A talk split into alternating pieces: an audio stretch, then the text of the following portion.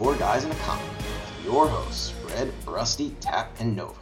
All right, everyone, welcome to Four Guys in a Comic. This is Red, and we also have. Tap. And Nova. Threw you guys on the yeah, I was spot sitting there, there for a didn't minute going, is he going to say anything? What's going on? I? I figured to let you guys introduce yourselves, but we are missing a member of the crew today. Rusty. Yes, Rusty. He's he too is busy for us. He is on a quest for his next Infinity Stone, I believe it is. Yeah, I called the I'm not going to tell you guys when so, I'm on yeah. Stone. Just kidding, Rusty. We love you. Yeah. Well, Uh, so. I'll speak for all of us. Uh, well, Uh, Rusty, you can edit that part out yourself. I'm just playing. Yay. So, hey, we've got a lot of stuff going on this last week in comics. Good lord. At least from the it. image side of the house. What about you guys? Have you seen a lot from the, from the DC side? holy? God, have we seen a lot from the DC side lately? Um, yes, we have. Okay, so we got a, we got a lot to cover. Lots to cover. Uh, and just a little bit of time to do it because who, who do we got coming on the show later? We got uh, Steve. Steve is coming on. So let's go ahead and dive into it. Who wants to go first? Should we make an image first or make a DC first? I don't care. Gi- Giving you guys a I don't chance. know, man. I feel like if it's DC, it's Um, going to okay, well, be a while. before before we yeah before we um, dip our toes into e- either pool, um, I wanted to ask what you guys typically use for. I don't know if you want to check uh, comic news. Because I used to use comicbookresources.com. That was my like uh, Oh, go-to yeah, website, okay. but they've Uh-huh. they've changed it now, and it looks. I hate the new look of it, and I just re- I never go on it anymore because it's I so. actually keep Yes. hearing that from people. Yeah, I agree. It's it used, used to to be u- so dense and there was just so much info everywhere. Now it's this weird like generic website with like the the news they show is actually really n- like news I don't care about. It barely it has nothing to do with the comics. It's all about the shows and stuff, which is fine. I was but- gonna say my my go-to, but I guess then again, my go-to, I mainly only go to it strictly for the movies and shows and whatnot. But my go-to is superherohype.com. Um, I love that site. They don't. It is definitely more geared towards shows and movies. I mean, there's there's some comic stuff in there as well, but um, I don't know. Superherohype.com is always where I've always gone. I really dig it. Um, mainly because, well, I'm really big into the movies and the shows. That's probably one of my favorite aspects. So, Yeah, I say for myself, you know, I've, I've been using for a while, you know, comic book resources, and I've faded away out of that. I think now, you know, we're on the publicity list for what Aftershock, RT, Everybody DC, but Marvel. Dynamite, Dark Horse, IDW, Image, yeah, Valiant. Since we're on these publicity lists, whenever we get uh, these emails, I like Yep. to read through them, and then they have links. I click through them, and I've been finding you know that I actually get more information from the emails that Yeah. get straight from the publishers than from any other place and at least now I know that the information that I'm reading is actually genuine you know That when I read true. other places I'm like is this true is this Yeah. not true where's the confirmation on this at least now I know okay this the information I'm getting now is correct and I can re- rely it back to our listeners and to the people in our uh, social media without having to worry about my information being incorrect because I can source it. yeah, no, that is true. so that was courtesy of www. dot we I'm get kidding. news you don't dot com. Yeah. Refer to Appendix A, Reference One, for more information. we probably should start sharing more of that news, though. well, why don't we do some of that? I can share some stuff right now for, Oh. from the image from this last week. let's let's try it out. Yeah, all right. Well, as for those of you who don't know the sultry sounds of my voice, this is Red, and I'm bringing you tomorrow's news of Image Comics today. For those of you not familiar with Image, well, let me tell you what Image is. And if you don't know, I, I just want to reach through your earbuds and just give you a smack. But Image Comics is a comic book and graphic novel publishing founded in 1992 by a collective of the best-selling artists, except for one.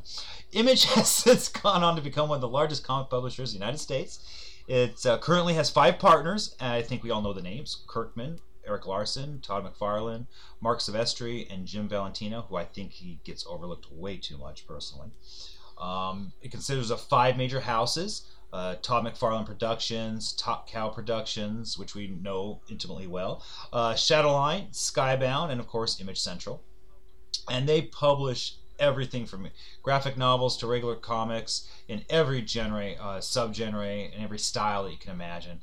You know, it's offering science fiction, fantasy, romance, horror, crime, historical fiction, uh, humor, and just so much stuff going on with you know a lot of the writers today. And in this last week, you know, Image has announced that uh, from the number one Amazon.com best-selling creators of Sunstone, uh, Stefan Sejic returns with Switch, the paranoid teen series that uh, garnered millions of views on DeviantArt before hitting print. And Switch Volume 1 with collected issues number 1 through 7 is going to be coming out.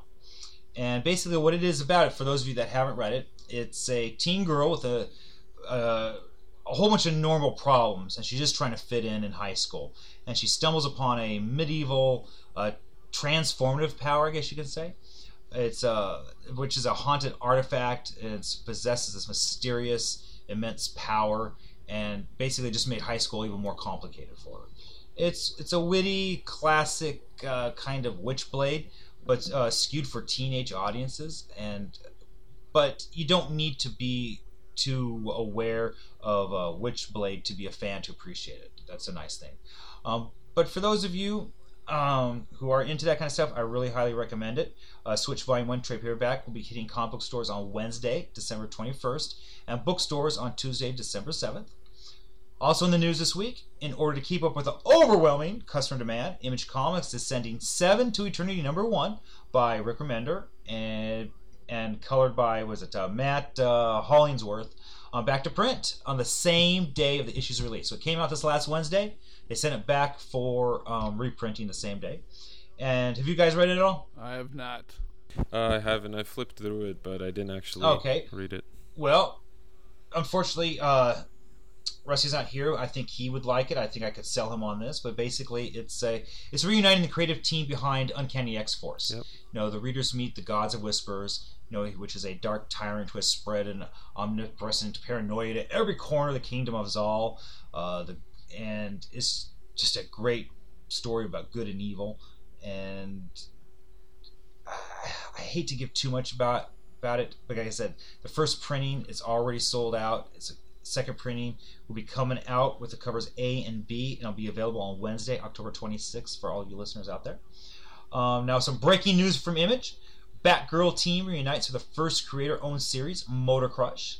So start your engines for the highly anticipated new series, uh, which basically, you know, the New York Times best-selling creative team, Brendan Fletch, uh, Fletcher, um, from and Babs Tarr that did Batgirl. I think you guys are familiar with Babs Tarr. Mhm. Yep. Yep, yep. Okay. Now they're reuniting uh, back again for their first creator-owned project together, which is called Motor Crush, and it's coming to Image Comics this December. And that just got announced.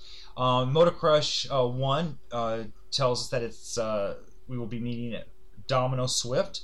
By day, Domino competes for fame and fortune in a worldwide motorcycle racing league, and by night, she cracks heads of rival gangs and brutal biker wars to gain uh, possession of a rare, valuable contraband an engine boosting mechanic narcotic known as Crush. Uh, but the origins, the ultimate purpose of uh, this mysterious substance are unknown and could put her in a collision course with danger. So, the- look out for Motor Crush number one, covers A and B. It'll be hitting stores on Wednesday, December 7th. Now, for you trade paperback fans, Nova, I'm thinking of you. Mhm. We just got a little teaser that came out this week for She Wolf Volume 1 uh, by uh, Rich Tommaso. Uh, have you heard about that one yet? I've seen it on the shelves. She Wolf anyway. Yep. Yeah. So the trade paperback is coming out, and that's going to be hitting the stores on Wednesday, November 16th, and bookstores Tuesday, November 22nd. And it'll be available for $9.99. And more trade paperback info is ODYC. And I think we're all familiar with ODYC, correct? Yeah. Matt Yep, Fraction. Yep, Yep, exactly. Well, his first 12 issues um, Ooh, will be coming together. that. Yes, plus an extra collected in an oversized hardcover. That I am looking forward to because I mean I do have all the issues, but to get all that extra content that's going to be inside of it is going to be really cool, and it's going to have a massive ten-page fold-out, which has never been available before Wow. inside of it, and that will be hitting on November 23rd and on bookstores Tuesday, November 29th. But it's going to be available for $49.99. Not in Canada. Yes, you're paying what 85. yeah. Uh, to Now- uh, just, it, I I hope you don't mind me interrupting. There's also No, no, please. Um, Outcast is getting its first hardcover as well. Correct. Uh, I think that's Yeah. coming out. I think next month, October maybe even. October. Um, I and think Velvet, October. Velvet is also Mhm. getting one. So, but that's next year, early next year. Yes. Um, very excited. and for you stuff. guys who haven't read Outcast or Velvet, oh my gosh, where have you been? It is. Yep. They're both amazing. It's absolutely amazing. I just, I, I want more Velvet. I really need more Velvet in my life. like the actual, uh, yeah. like the book, or Oh yeah, yeah, yeah, the book. the book. Yeah, I'm always I'm talking about the book. It's so big, the Velvet in my life and my wife. just drape myself in velvet like George Costanza. yes. Yes. Now, we've talked on the podcast before, and I'm sure you'll be hearing us talk about it more in the future. But Snot Girl is on that fast track, and we were proven right because um, Image just announced this week that Snot Girl has been rushed back to print. Uh, let's see. Basically, we're going to be seeing Snot Girl number one, third printing, available on October 19th. Snot Girl number two, second printing, is available in stores now. And Snot Girl number three covers A and B will be available on Wednesday, September 28th. And finally, Image announced that Hadrian's Wall, a murder mystery out of this world by creative team behind Cowl, is being sent back to print in order to keep up with the increased customer demands. You guys familiar with Hadrian's Wall at all? Yeah, I actually, I'll be honest, I haven't read it yet. I just haven't had the opportunity. I'm familiar with it. Um, but I guess it's going pretty well because uh, the second printing will be available on Wednesday, October 19th. But other than that, the issues that came out this last week, in case if you missed them, we had Chew number 58, Demonic number 2, Horizon number 3. One of my personal favorites, I Hate Fairyland number 9 by Skottie Young. Those of you that uh, haven't listened to our podcast with Skottie Young, after this is over, go check that one out. We've also had Invisible Republic number 11. I haven't even started that one yet, but I'm looking forward to it. Um, Manifest Destiny number 23. Ringside 7, which uh, personally I know I didn't get into uh, Nova. I think you enjoyed that one, correct?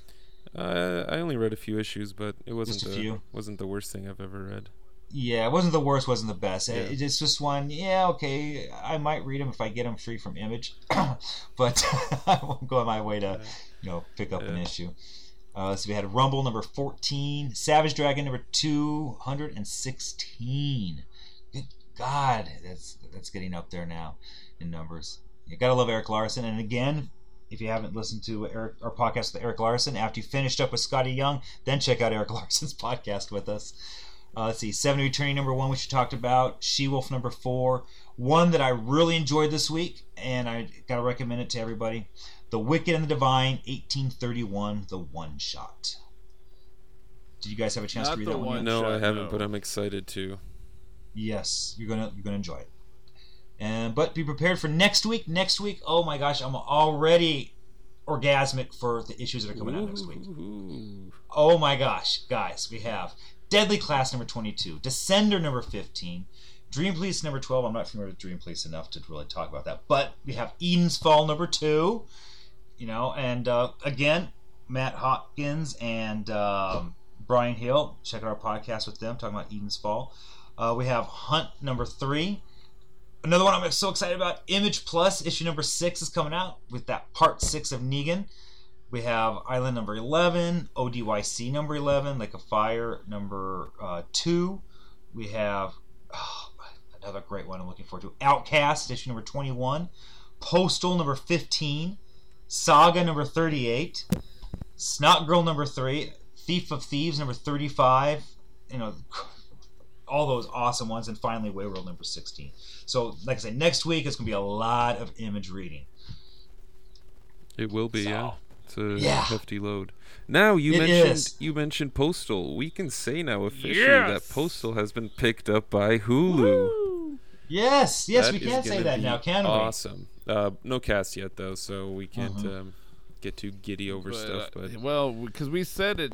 And if you don't know what we're talking about, then you better check out our podcast with. Uh, well, Brian and we. Hill. T- I asked Brian too. I said, you know, this is definitely one of those shows that's gonna have to go onto like an AMC, uh, HBO, like somebody that's Netflix, something, Something that's gonna, mature, yeah, something that's yeah. gonna allow it to be dark and gritty.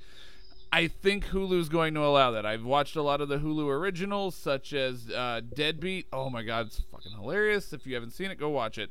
Um, but there's also that one that they did, the Stephen King, um, 11 22 63. That was really well done. Um, so I have I have high hopes for this. I think it definitely went to a cool channel that's going to allow them some creative freedom and hopefully stay true to the to the book.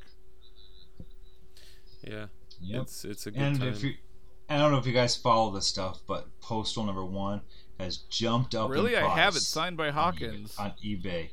nice, Yep, it, dude. is- it, it has jumped up. Oh man, So- why don't you let me? I'll take a look at it and just sort of eyeball the grade for you. well, I was thinking I got a couple modern Yep. books I still need to send into CGC, Uh. maybe. But I was hoping to meet Bryan Hill and have him sign it as well. You think if I mailed Yeah. it to him, he'd mail it back to me?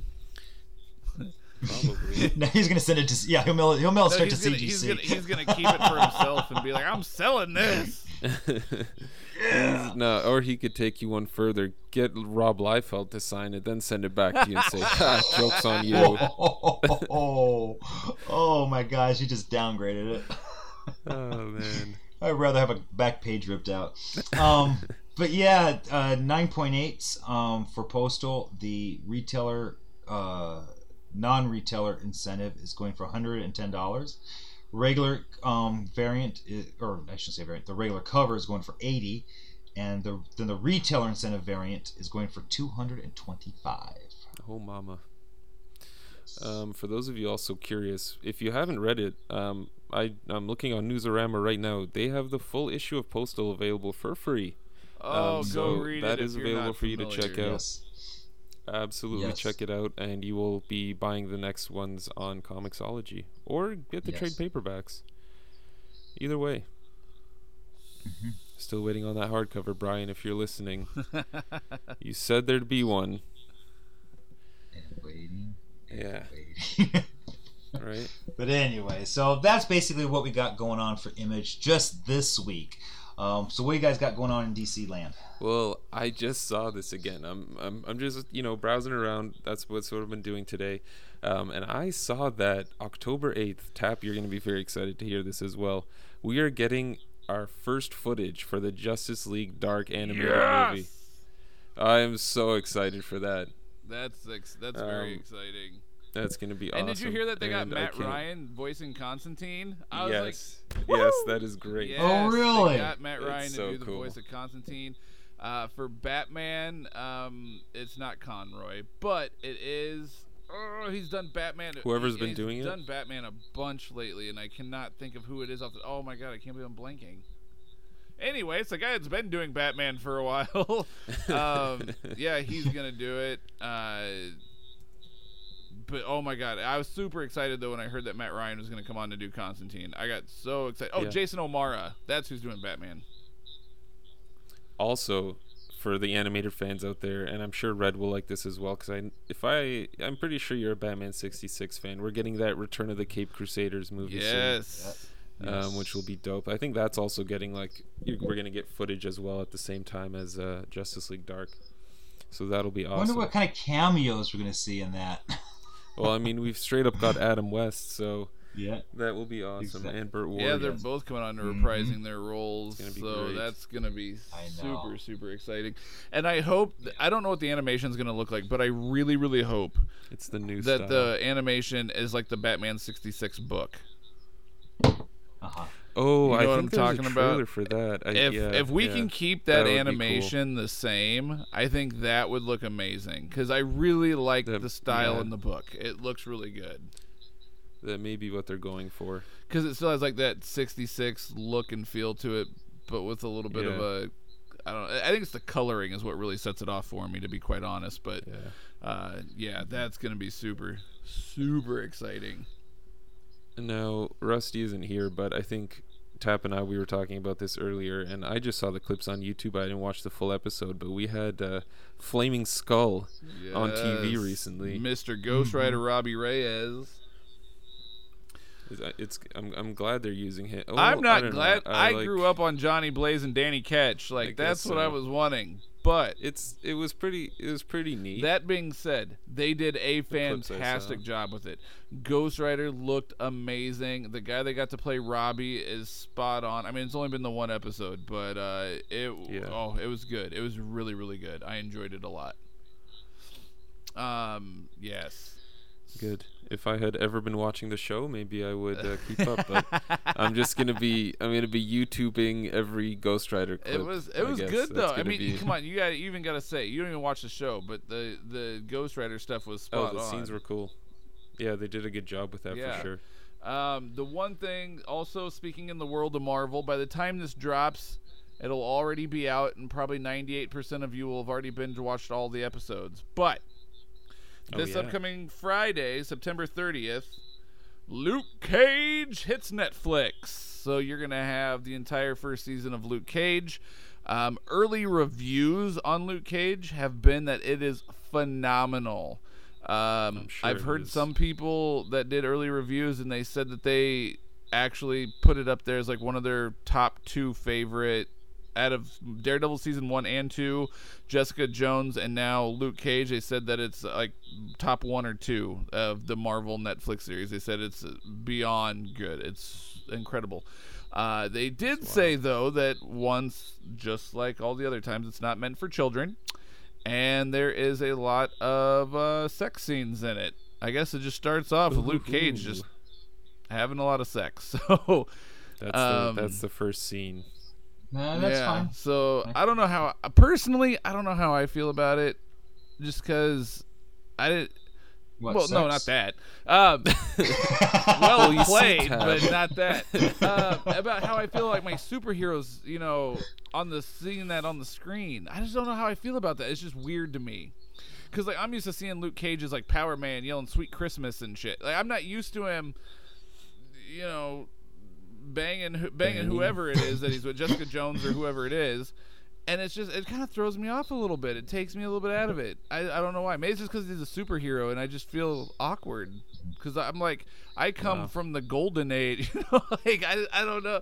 I don't know. It's just, it's just kind of weird. But either way, It's because you don't see DC and Marvel characters ever That's fornicating. true. You just don't. Yeah. It, it just doesn't happen. So it, Well- I can understand why that would throw But- people off. Yeah, not not live action, but we've seen. Um, I guess yeah, it doesn't happen that often. I wonder if they're gonna have one of those like um, ass shots like we got with Hugo Strange and Batman number, where he's just sitting there where he's just working out nude, Yeah. just Yeah. shoulder pressing Yeah, nude. there's probably going to be some man ass if I had to guess. Some Mike Colter man ass. I, I would guess that there Oh, probably boy. is. But don't. But who doesn't shoulder press nude? I mean, come on. Yeah, Well, Hugo Strange has been juicing, so he's uh, He's been on the Venom. Wow, is he a big old boy now? Speaking of which, Speaking of venom, I just recently. Speaking of Venom and and And juicing, yeah, you won't believe this, but there is a Batman number nine preview right now. This is the whole Bane story arc, Mhm. and it looks so good. I have to Uh, admit, it does. It does. Mikel Janín's doing artwork. He's the gentleman who did most of Grayson. He did a lot of Justice League Dark when Jeff Lemire was writing it, and it looks so good. I'm so pumped for it. Love Bane. Don't tell Rusty. we'll go back and read the other Batmans. It's uh, Batman in general has actually been really good. It's it's yeah. Um, Yeah. But you guys already know that because you all listen to the Rebirth podcast, so everybody would know our thoughts on that. Um, and if you haven't, we'll get to it. And speaking of Rusty, did you guys hear about this one to a thousand Venom variant? What? Yes. So there's a one to one thousand ratio Venom variant that Marvel has, and they haven't announced the artist yet. So it's a little secret thing they're doing, um, which is insane. I don't know who they could possibly. I mean, maybe Todd McFarlane or something. Who's who's a big enough name to it would have to be Todd if you're going to do anybody. on Venom, Anybody. right? Yeah, it'd have to be. Yeah. Yeah. I mean, I I don't know. I, I'm sure Rusty's very excited as he's probably at his concert right now or whatever, telling everyone. Yeah.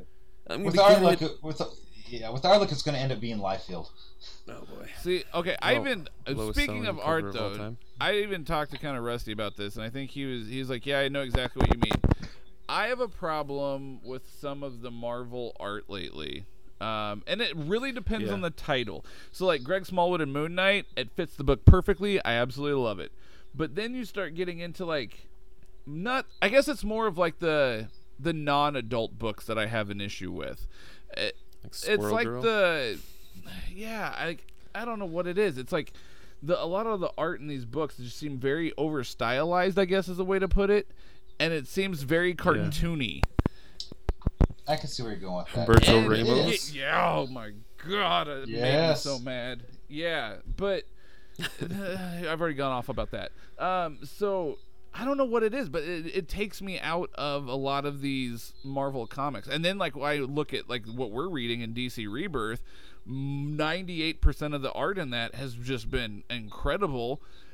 And I go, this is what I want my comics to look like. You know, when it comes, at least when it comes to, like superhero comics, like this is what I want my superheroes to look like.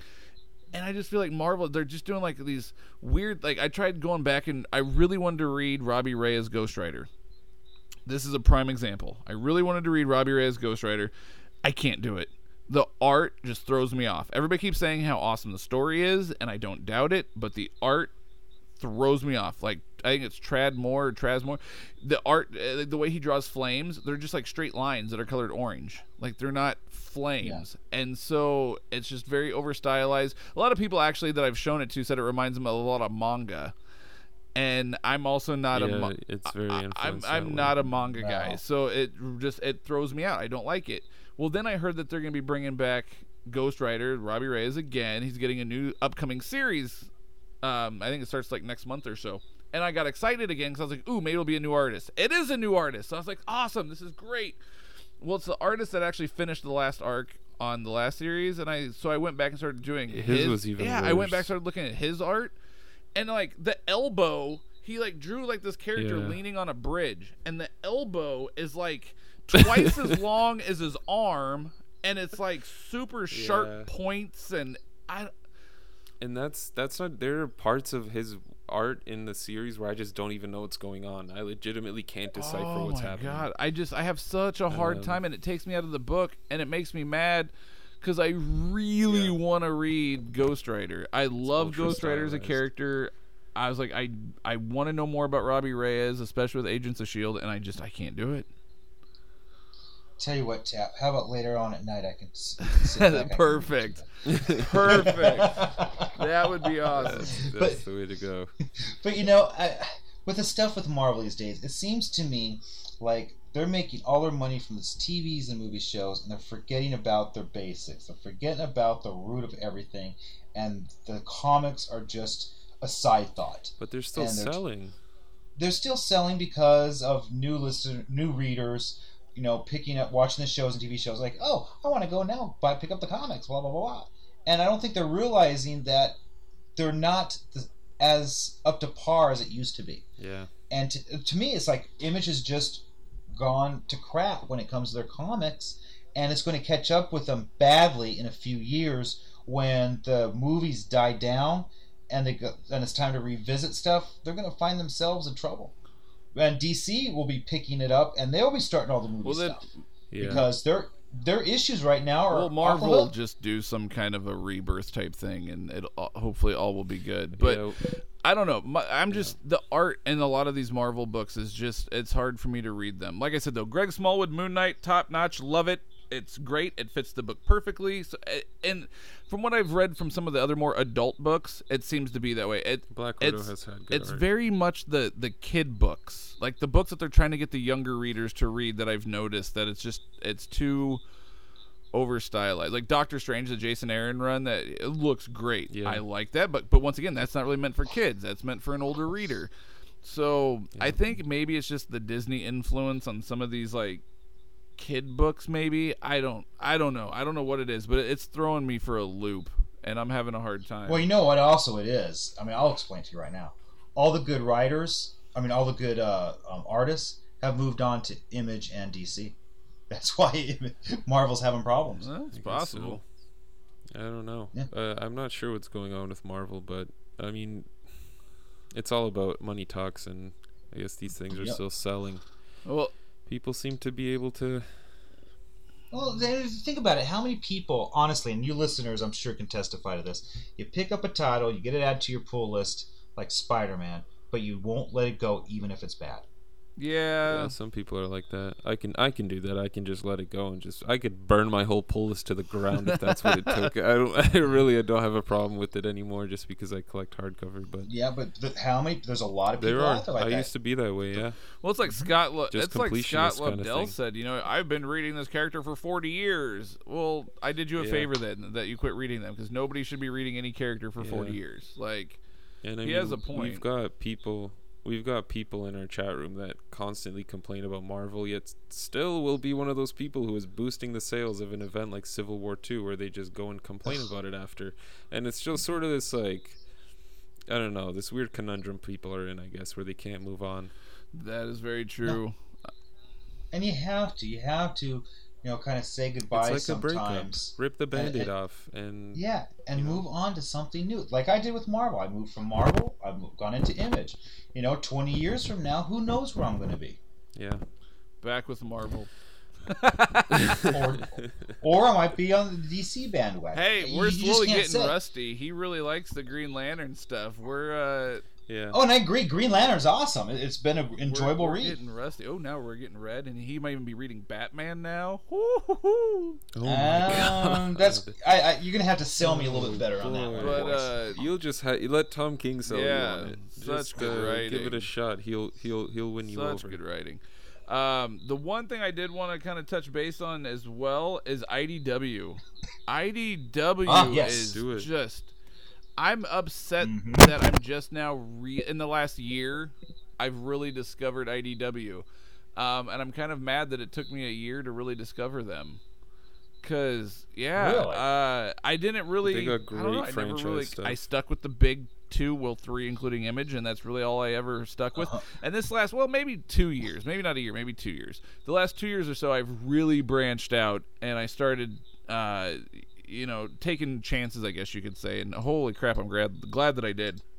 But IDW is like all these series from when I was a kid that I'm going gaga over now, like GI Joe, Transformers, uh, well Buffy's Dark Horse, uh, Teenage Mutant Ninja Ghostbusters. They they have all of these garbage pail kids, like they have all of these like, Back, Back to, to the, the Future, future. yes. Uh, y- and they're You know, good. um, they're not cheesy. They're not stupid. Like they are Mhm. good. Uh, Power Rangers. Star Yeah, Trek, Teen, Teenage Yes. Ninja Turtles, X-Files. and- X and then Files. the crossovers with like you know Teenage Mutant Ninja Turtles and Mhm. Batman that was spot on. Oh yeah. There's another one Mhm. coming out for the the same same two properties, but animate the animated shows, which I'm very excited Oh for. really? The Batman the animated series crossing over with the I think it's the it's probably the original Teenage the Mutant Ninja Turtles animated series. Oh, yeah, but it's going to be yeah. published by IDW, whereas this past one was published by DC. Oh, that makes me so excited. Yeah. So it's it's things going to like that. be See, awesome. and the and the thing that really gets me uh, excited with IDW is they put out those comics that get the young, young, young readers that are just putting sentences Yeah, sentences My Little together. Pony They're- and Yeah, My Little Pony, Yeah. uh, Mickey Mouse, Donald Duck, um, uh, what is it? Uh, Angry Birds, um, Plants vs Zombies. The things that the kids, the younger kids, are are into, like the Mickey Mouse stuff.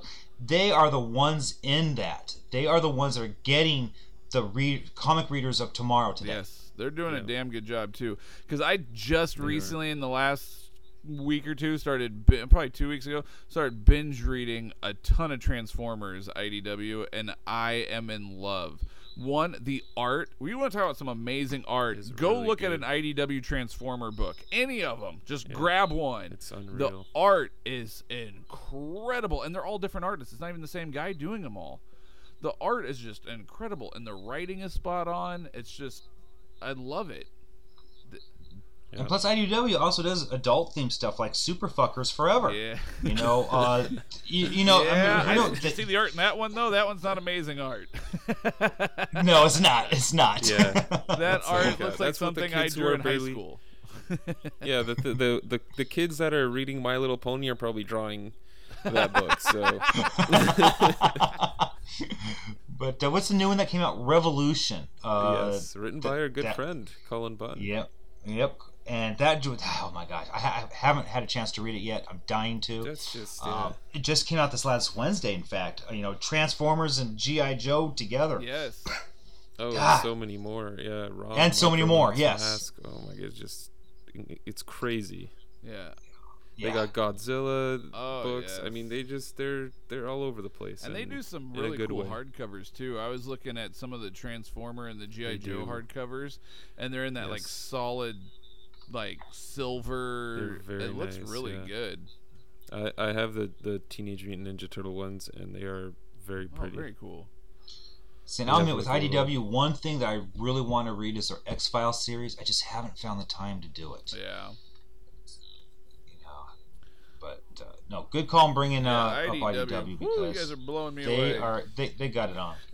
Well, I mean, there's you know there's companies like Dark Horse even that are just sort of no one really pays attention to them, but they've The got Goon. really good stuff. I know. Yeah, Tap and I have been reading the Goon. Love the Goon. Fourth I one's know, coming I'm out so soon, excited. so you can get you can get the whole. And if I mean, for people that are Hellboy fans, they've got like Avatar, Mhm. Aliens, Predator, Yep. a bunch of us. You know, for the Serenity fans out there, and they make they got that stuff gorgeous, gorgeous hardcovers as well. Oh, yeah. Uh, Yeah. for really low prices, Yes. like surprisingly low prices. like even the because I got Hellboy Volume One, and it's hard to find the rest apparently because they're always sold out whenever I try to order them. But it's like number one, they're o- they're all oversized, uh, which is awesome. massively oversized. And the Hellboy one's got like this, well, kind of velvety, kind It's of so nice to velvety just wrap to it. Uh, so yeah, it's just Yeah. incredible. It was which was I saw a Dark Horse last week came out with their hardcover for I know I'll mess up the name, but uh, is it Usagi Yep, Yojimbo? Usagi Yojimbo. yeah, they got a lot of those. Yep, and uh, yeah, they're they had uh, two versions come out. They had the cheap twenty dollar one, and they had the the nice limited eighty dollar one. So oh yeah, they no really they keep the prices wonderful. But if you want to pay that little extra for something more, they always have that available too. yeah. Yeah, there was another. Uh, speaking of Dark Horse and amazing art, and Nova, you just mentioned Serenity. Um, something to kind of throw out there for those that are fans of it. Uh, one of my personal favorite indie artists, Mr. Francesco Francavilla. Um, Love that guy. huh? Oh Love yeah. I love his Afterlife with Archie and stuff. It's oh, it's Yeah. Absolutely phenomenal. Um, he is actually doing a variant cover for Serenity for local comic book day. Um, so for a bunch of like local comic, um, local stores and whatnot, he's doing a variant cover for Serenity. Um, that drops Nov- uh, the day is November nineteenth, and he's doing a, a really cool variant cover for that. They haven't shown a preview for the cover, but if you know his artwork, it's it's super awesome. It's I don't know how to explain it. I love it. If you've never seen it, go pick up Afterlife with Archie. Yeah. You'll be like, I think he's im- super impressed. he's doing the next arc of uh, Moon Knight. I think. Is yes. Well, he's currently okay. So the last issue of Moon Knight was actually like three or four artists rolled into one. Um, depending Oh. on the mindset, it's actually really cool how they did Right, it. Depending right. on how the mindset that he was yeah. in, that artist because they all have different styles. That artist did that thing. So I don't know if they're going to continue that going forward in future books or uh, not. But i I was pretty happy to see his name on the latest issue. That was that was pretty cool. Yeah, you're talking about independent publishers. You know, one we cannot forget. Oh, five years old, Action Lab. Yes. Speaking of Action Lab, go out and pick up your superhuman resources. I just got superhuman Yep, resources was- number four. It's the last issue in this in this run. There's no more after this. So get out there and get it. Yep. I mean, Ooh. they are. The Action Lab is, is is up and coming. They really are. Like I said, they're five years. You might think that's been a long time, but really it's not. And they all of a sudden, boom, they're really getting great titles coming across their desk. Oh yeah, with So, uh, you know, the Stray. That one was Mhm. fantastic. Um, obviously, superhuman resources. Here- I'm a nerd. I can't say enough. No, Hero, Hero Cats, uh, Tomboy, uh, gosh, what is it? Awake. I'm trying to remember some of the other stuff that they've done. Bolts. Uh, That's all I can really remember. I have to, I have to pull it up, but uh, yeah, they got some good stuff coming coming Well, down. also, kind of speaking of Um, an indie, just uh, I almost forgot all about this, and I just wanted to touch base because it was awesome. Um, Josh, okay, so it's it's an indie comic through a big company, I guess you could say. It's part of the Vertigo line uh, from DC Comics. Mm-hmm. Joshua, my man Williamson, uh, just as this coming upcoming Wednesday. So, well, by the time you guys hear this, it'll be out. Frostbite number one through the Vertigo line in DC. It's a new Hmm. original thing that he's not, obviously not creator owned because it's you know Vertigo. D- It is is it creator creator-owned. owned? Fan- Yeah. Ver- Vertigo is now. Oh, creator-owned, that's yeah. awesome. Okay, well that's Yes. even better. So Joshua Williamson, fan freaking tastic. I read issue one already. You guys have got to check it out. It is such an interesting book. I wasn't sure what to take on it originally when I read kind of what it was about. I was like, I don't know. We'll see. We'll, we'll see what happens. Uh, but I read it and it was really good. Okay, Have you read it yet? Like you, like like you doubted Joshua well, I didn't doubt Joshua for a Williamson. second. Uh, He's, I love Joshua. Come on the show, sir. I have not read Come it. Come on the show. I haven't. I haven't. That's enough time. No, I haven't read it yet. I do have it on my tablet though, courtesy Speaking of of- uh, our good friends at Yeah. DC. Thank you. Yep. Speaking of independent stuff, have you guys been reading much Valiant lately, like Faith? I have not. I keep meaning to, Not but I'm just trying to catch up. I know Faith is like huge right now. Um, I have started it like five, six times. I can't even get through the first issue. I don't know what Really? it is. I It's just definitely I not for you. I will say that right now. Just just based on the character and what I've been hearing, it's definitely not for a. Uh, it's like it's like Raven. Oh, basically, it's just Yeah. not meant for us. Gotcha. Well, Um, speaking of uh, Valiant, the one thing I did pick up this week was uh, Oh yeah. uh, Bloodshot, uh, Volume One, the first run hardcover. Um, so I gotta, Yeah. I haven't got to read it yet, but I'm very excited. I tweeted it out. enjoy, and- enjoy the '90s. Yeah, I of it. tweeted it out and sent it to Nova. I was like, "Have you read this yet?" And he goes, "Oh, I haven't read the original, but that's awesome." Because I ended up picking it up uh, through uh, one of those half-price bookstores um, for uh, Huh. nine ninety nine, brand new. It's still wrapped in plastic. Wow. yeah, nice. and I was like, "Well, can't pass this up." And then I almost bought Y: The Last Man hardcover, but I haven't read any Uh-huh. Y: The Last Man, so I passed on it. And then Nova's telling me that I'm an idiot and I really needed to grab it. Rookie, rookie mistake. But yeah, I just I don't know. I haven't I don't know enough about it. All right. Well, one last uh, publisher slash imprint that I'm very excited about. I know t- um, I've talked I've talked to a few people and they aren't as excited as me, but they they just don't get it. It's uh, Young Young Animals. Animals through through DC. Now, Doom Mm-hmm. Patrol number one, granted, is a fairly head scratching issue, but I sort of took it as like we're gonna throw all this stuff at you, and it will be explained later. But right now, just enjoy how insane things can be. Um, and I really enjoyed it. I like the artwork, and I'm very excited for. I, I basically went into the shop and I said, "Can if I just write down young animals on my pull list, will you guys know what I what I mean by that?" And they're like, "No, you have to write every individual title." How many titles do they Alright. have coming out? Uh, five or six. No, you're gonna buy all so of far? these with Canadian once a month. currency. yeah, and I'm gonna probably yeah. That's exactly what's gonna happen. You're gonna drop everything else off your pull list just to get the I young will. animals. Because I have these books that are coming out twice a month now, and they're really eating at the wallet. Um, but no, we'll see what happens. Right now, I'm. It may just be like uh, uh, I got myself really into into it, and then I'll I'll get my pull list that one week, and it'll be like, oh, forty dollars. Okay, so I'm gonna have to cancel my pull list today. Let's see. I'm on the publicity list for this issue and this Oh, issue. I guess I don't Yes, need that. I went in. I went in when I picked up my pull list this week. It had three DC titles. It was Detective Action, Flash, and then Superhuman Resources.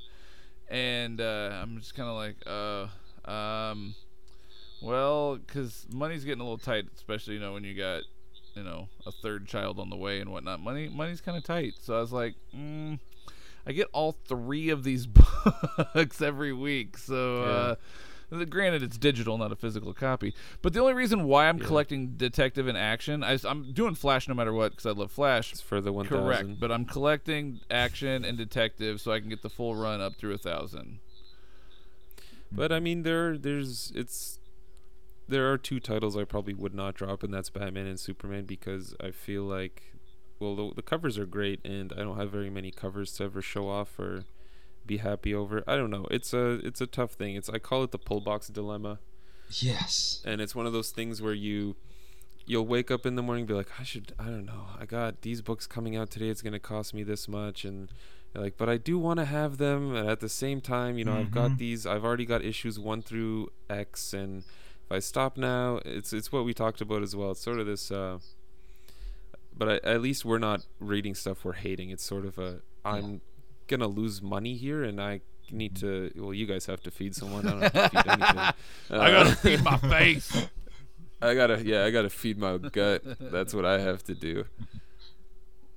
But I look at it this way. I'll, I'll. I'll, if I have that dilemma, I'll say, okay, what issues am I looking at right now that I know for 100% I'll reread again? Yeah, Fair enough. And I'll say, okay, Invincible, yes. Outcast, yes. Uh, Walking Dead, yes. This one, yeah, eh, maybe. Well- okay, th- that, and I get three piles: yes, maybe, and definitely no. The no's go away, then I kind of balance the two out. Well, for me also, it's what what has the higher chance of getting a hardcover in the future, Ah. DC or Young Animal? You know, Young Animals may not be all that successful. They may just do trade paperbacks, which you know is fine. But I'd rather get a nice juicy hardcover that I can really sink Mm-hmm. my teeth into, and then say it's not near mint anymore. But you know, something like Superman or Batman is probably more likely to get you know a nice omnibus one day as opposed very to true. a Young Animals That's title. true. But, yeah, true. And as you guys know, I will support the shit out of an omnibus. Yes, he will. He's You don't actually say. got me hooked on those now. Um, I used Yeah, to be kind of against hardcovers them because I preferred individual single issues, but once you start actually looking at them, and it's like there's some really nice ones out there, like the way that they're presented Yeah. and binded and stuff. Like they're and they're so nice to hold and.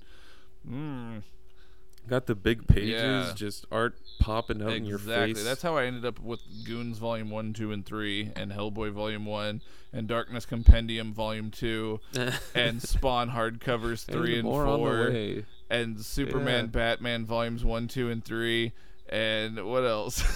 Oh boy! And now let I me go do through not my have. collection. I have Just not kidding. one in the house. Everything I have is uh, single. I used to be that way, That's but alright. Nova's changed me. He's made me a new man. And I think for the money man. too, it's kind of a better deal. If you're if you're a, you know a It baller is. on a budget, then uh, this is kind of the way to go too. Plus, you can binge read, which is nice. I don't have to wait like a month at a time. I can just binge read. But you do have When to comes- wait longer in between hardcovers. That is true. When it comes to binge reading, I love, you know, when the comic book stores have their sales or just the regular, you know, quarter bins, just picking up a whole stack of something. God, I wish I could do that. boom. Yeah. Yeah, I'm like, oh, I'm gonna look through these like dollar bins, and it's like 400 copies of, I don't know, some new comic that came out last year that nobody wanted to buy. It's like, all right, well, that was a great little spree there I went on. Uh, Yeah, it's now, it's like I say, a lot of my stores now, they've gotten rid of dollar bins. They're going down to quarter, and some of them 50 cent Yes, bins. I now. was at uh, well, like I said, I was at Half Price Books, and I hate it because if they don't, if they're not bagged and boarded, they put the sticker on the actual cover, which is Oh, Oh oh, Which is frustrating. Oh, I've had a Insane. card. that part is very frustrating. I'm not a fan of that. That part's very frustrating. But that being said, I still actually because this is something that I will just keep reading over and over again.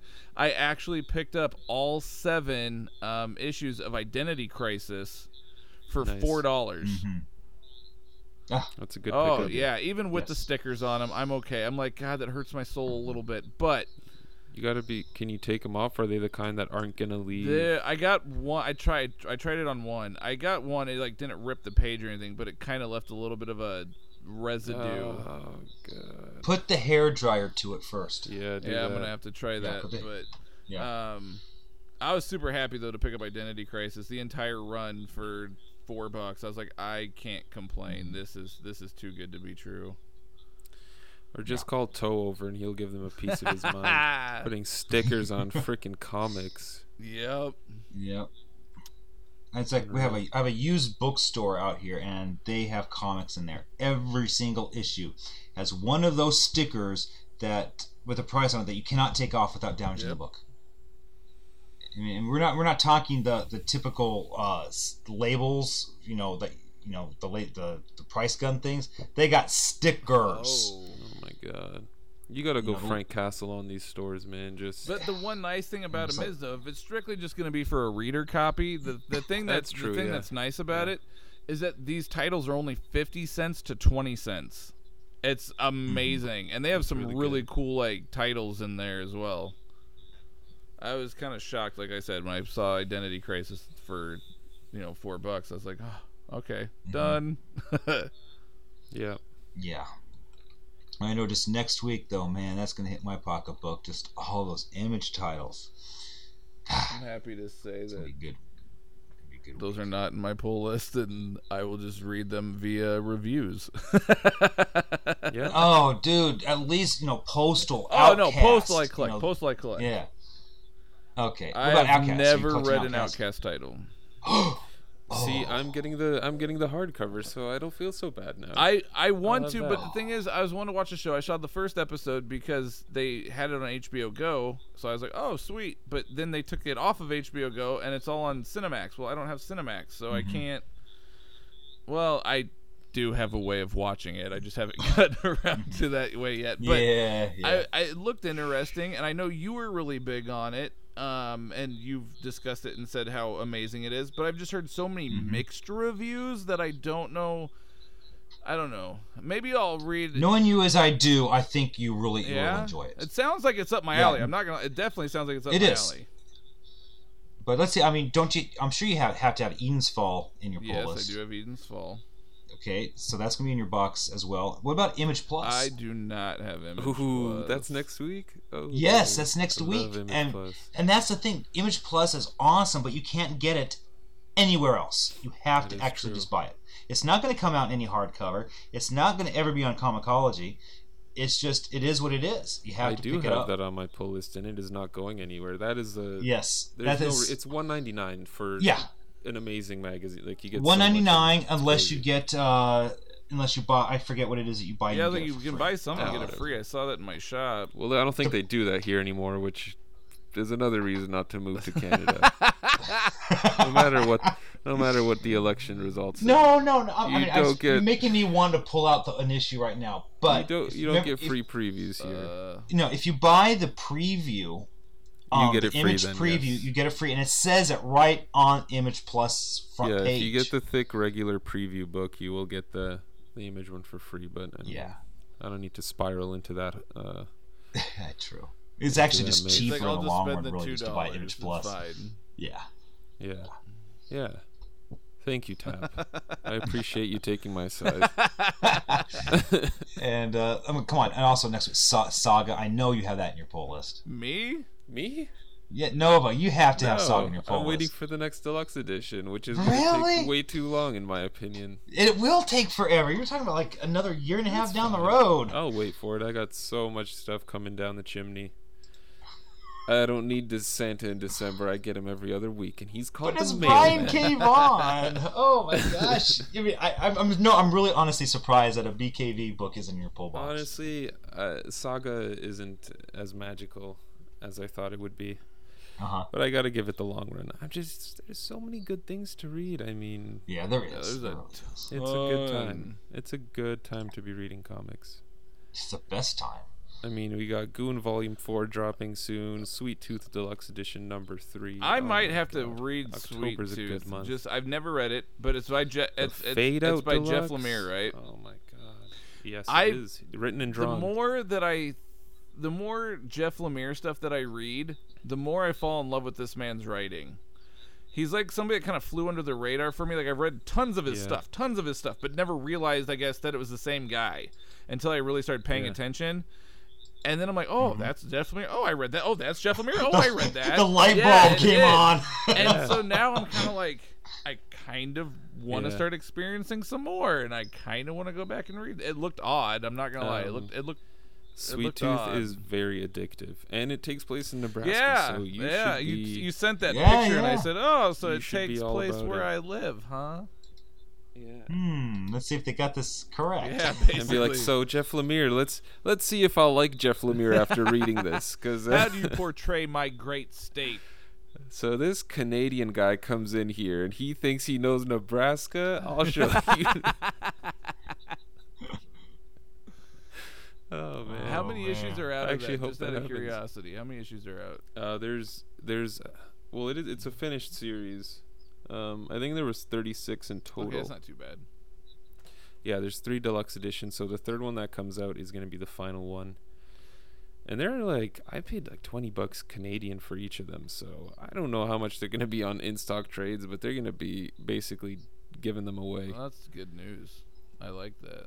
Yeah, it's it's really good. It's um, I read the first one, which was 12 issues in a sitting. Really? Um, is extremely All right, addictive. Well, that's good news. Yeah. I just don't know. His art is kind of weird. I don't mind it, but I know a lot of people are not fans of his artwork. It's very um I don't want to say childish, but Is it what the cover looks know. like? Oh, okay. I'm fine. I'm fine his with artwork. that.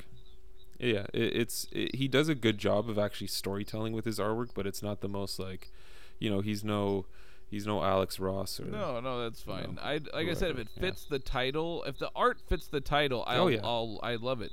Like I said with these Marvel titles, though, I don't Yeah. feel like it fits the title, so it just kind of throws me for a Yeah. loop de loop. Um, let's Oh, see. What are these ones? What did you say they were called? The oh, deluxe editions.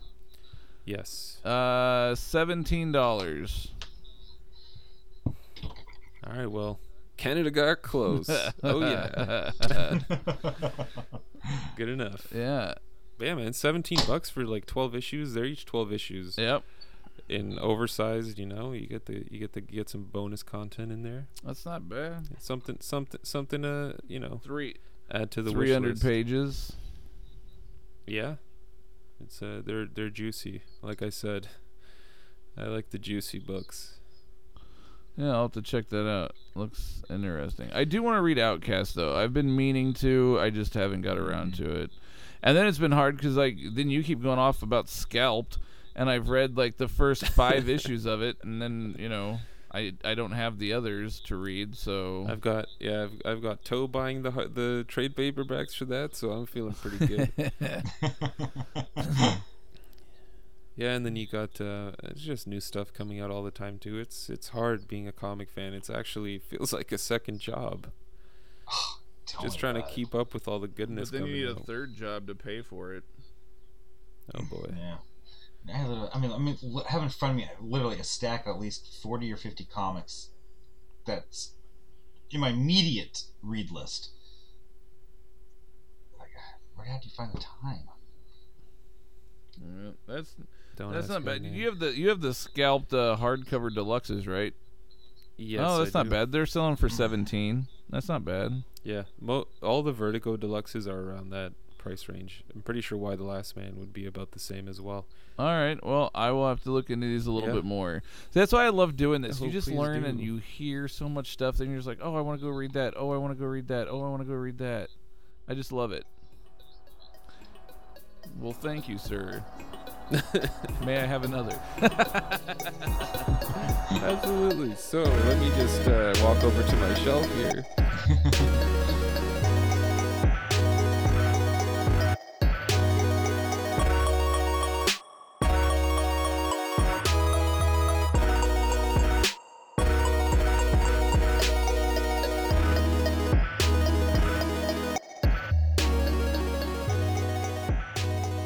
Hey guys, we are here today with the man who brought us all your favorite X-Men stories in the 90s and all your favorite Red Hood fun right now. We have Unicorn Butt, Scott Lobdell, on the show with us today. How's it going, Scott?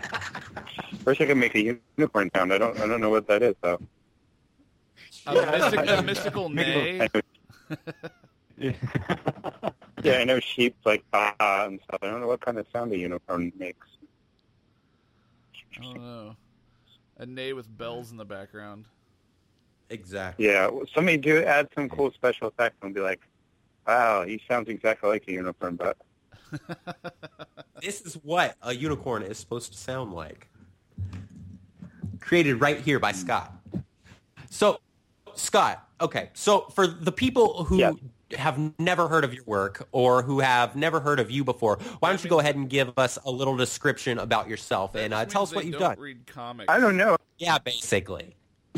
Yeah, Yeah, anyone who really. hasn't How heard could of you me not before- know? Yeah, anyone who hasn't heard of me before probably does not speak any known language, so I wouldn't even know where to start, really. you know. So I would say that they should go to uh, Wikipedia and look up Scott Lobdell and then come right back here. Can you play some like little Wikipedia music for everybody? Maybe like something from uh, the Jeopardy theme or something, and then we'll just wait for them to come back. It's not Alex Trebek anymore. It's Scott Lobdell. Who is Unicorn Butt? exactly. exactly. It's just not coming up on my search. Oh, I was gonna say everybody should know who you are. I mean, you've done God like so much stuff with like the with Marvel back in the early days with the X Men and uh, Generation X. I mean, you created uh, Generation X. Well, I will tell you something funny that happened. I don't know if it's funny, but you know, like I wasn't, uh, I wasn't the biggest uh, internet person as far as following anything about me during the 2000s when I was mostly doing stuff out here in Hollywood. And so when the new 52 started five years ago, it was really my first exposure to like message boards and stuff. And when it first started, I was doing the three books, uh, Superboy, Teen Titans, and uh, Red Hood, and people would. Uh, I read in some, you know, I was looking at the message boards. And it was like comic book resources, and people were like, well, one person in particular was like, uh, why would they give Scott Lobdell three books? What has he ever done? Who's it, who knows who Scott? What, what is that about? and I'm like, holy moly! Wow, I was totally like, I, I can't believe I had been off the comic book radar so much that you know somebody who was on a message board would have no idea who I was. It was pretty interesting. So um, now everyone knows who I am, at least on the message boards. Everybody uh, they seem to have something to say almost every day. Good, bad, or otherwise. Uh, most, yeah, yeah, that's a good way to put it. So for me, I gotta say, I was actually um, back in '96 when they did the Generation X uh, made-for-TV movie. Um, Mhm. I was. I know a lot of people bash that, but at the time, I think I was like 14, and I absolutely loved it. I thought it was incredible because there was nothing else out there like that at that time. You didn't have X Men or anything like that. The closest thing you had was, you know, the Incredible Hulk from the 70s. Like, you didn't Mhm. have those types of shows out there. So for me, it was like a godsend, and I was so mad that it never got turned into a series like it was supposed to. So first of all, thank you for creating such cool characters that was able to turn into a made for TV awesome movie for a teenager like myself. And then also, what is it like having your characters that you created and a team that you created or had a hand in creating all of a sudden appear, even though it is a made for TV on Fox, uh, appear on you know the Fox network? I will have to say, I did get chills when Angelo Espinosa introduced himself to Jubilee, and he's like, "Hi, I'm Angelo Espinosa." I was like, "Oh my god!" It was so cool. um, and you know, I've done a movie since then. I did a movie with Tommy Lee Jones called Man of the House, and that was, you know, similarly not a movie that was well received, but it was still. There's just nothing. Uh, you know, there's just nothing more exciting than like you know having characters introduce themselves as something that when you think back to it, you know, like, you know, it was funny because I watched Generation X in a, uh, at a screening event that they held and uh, at Marvel, or for Marvel employees, they held in a movie theater.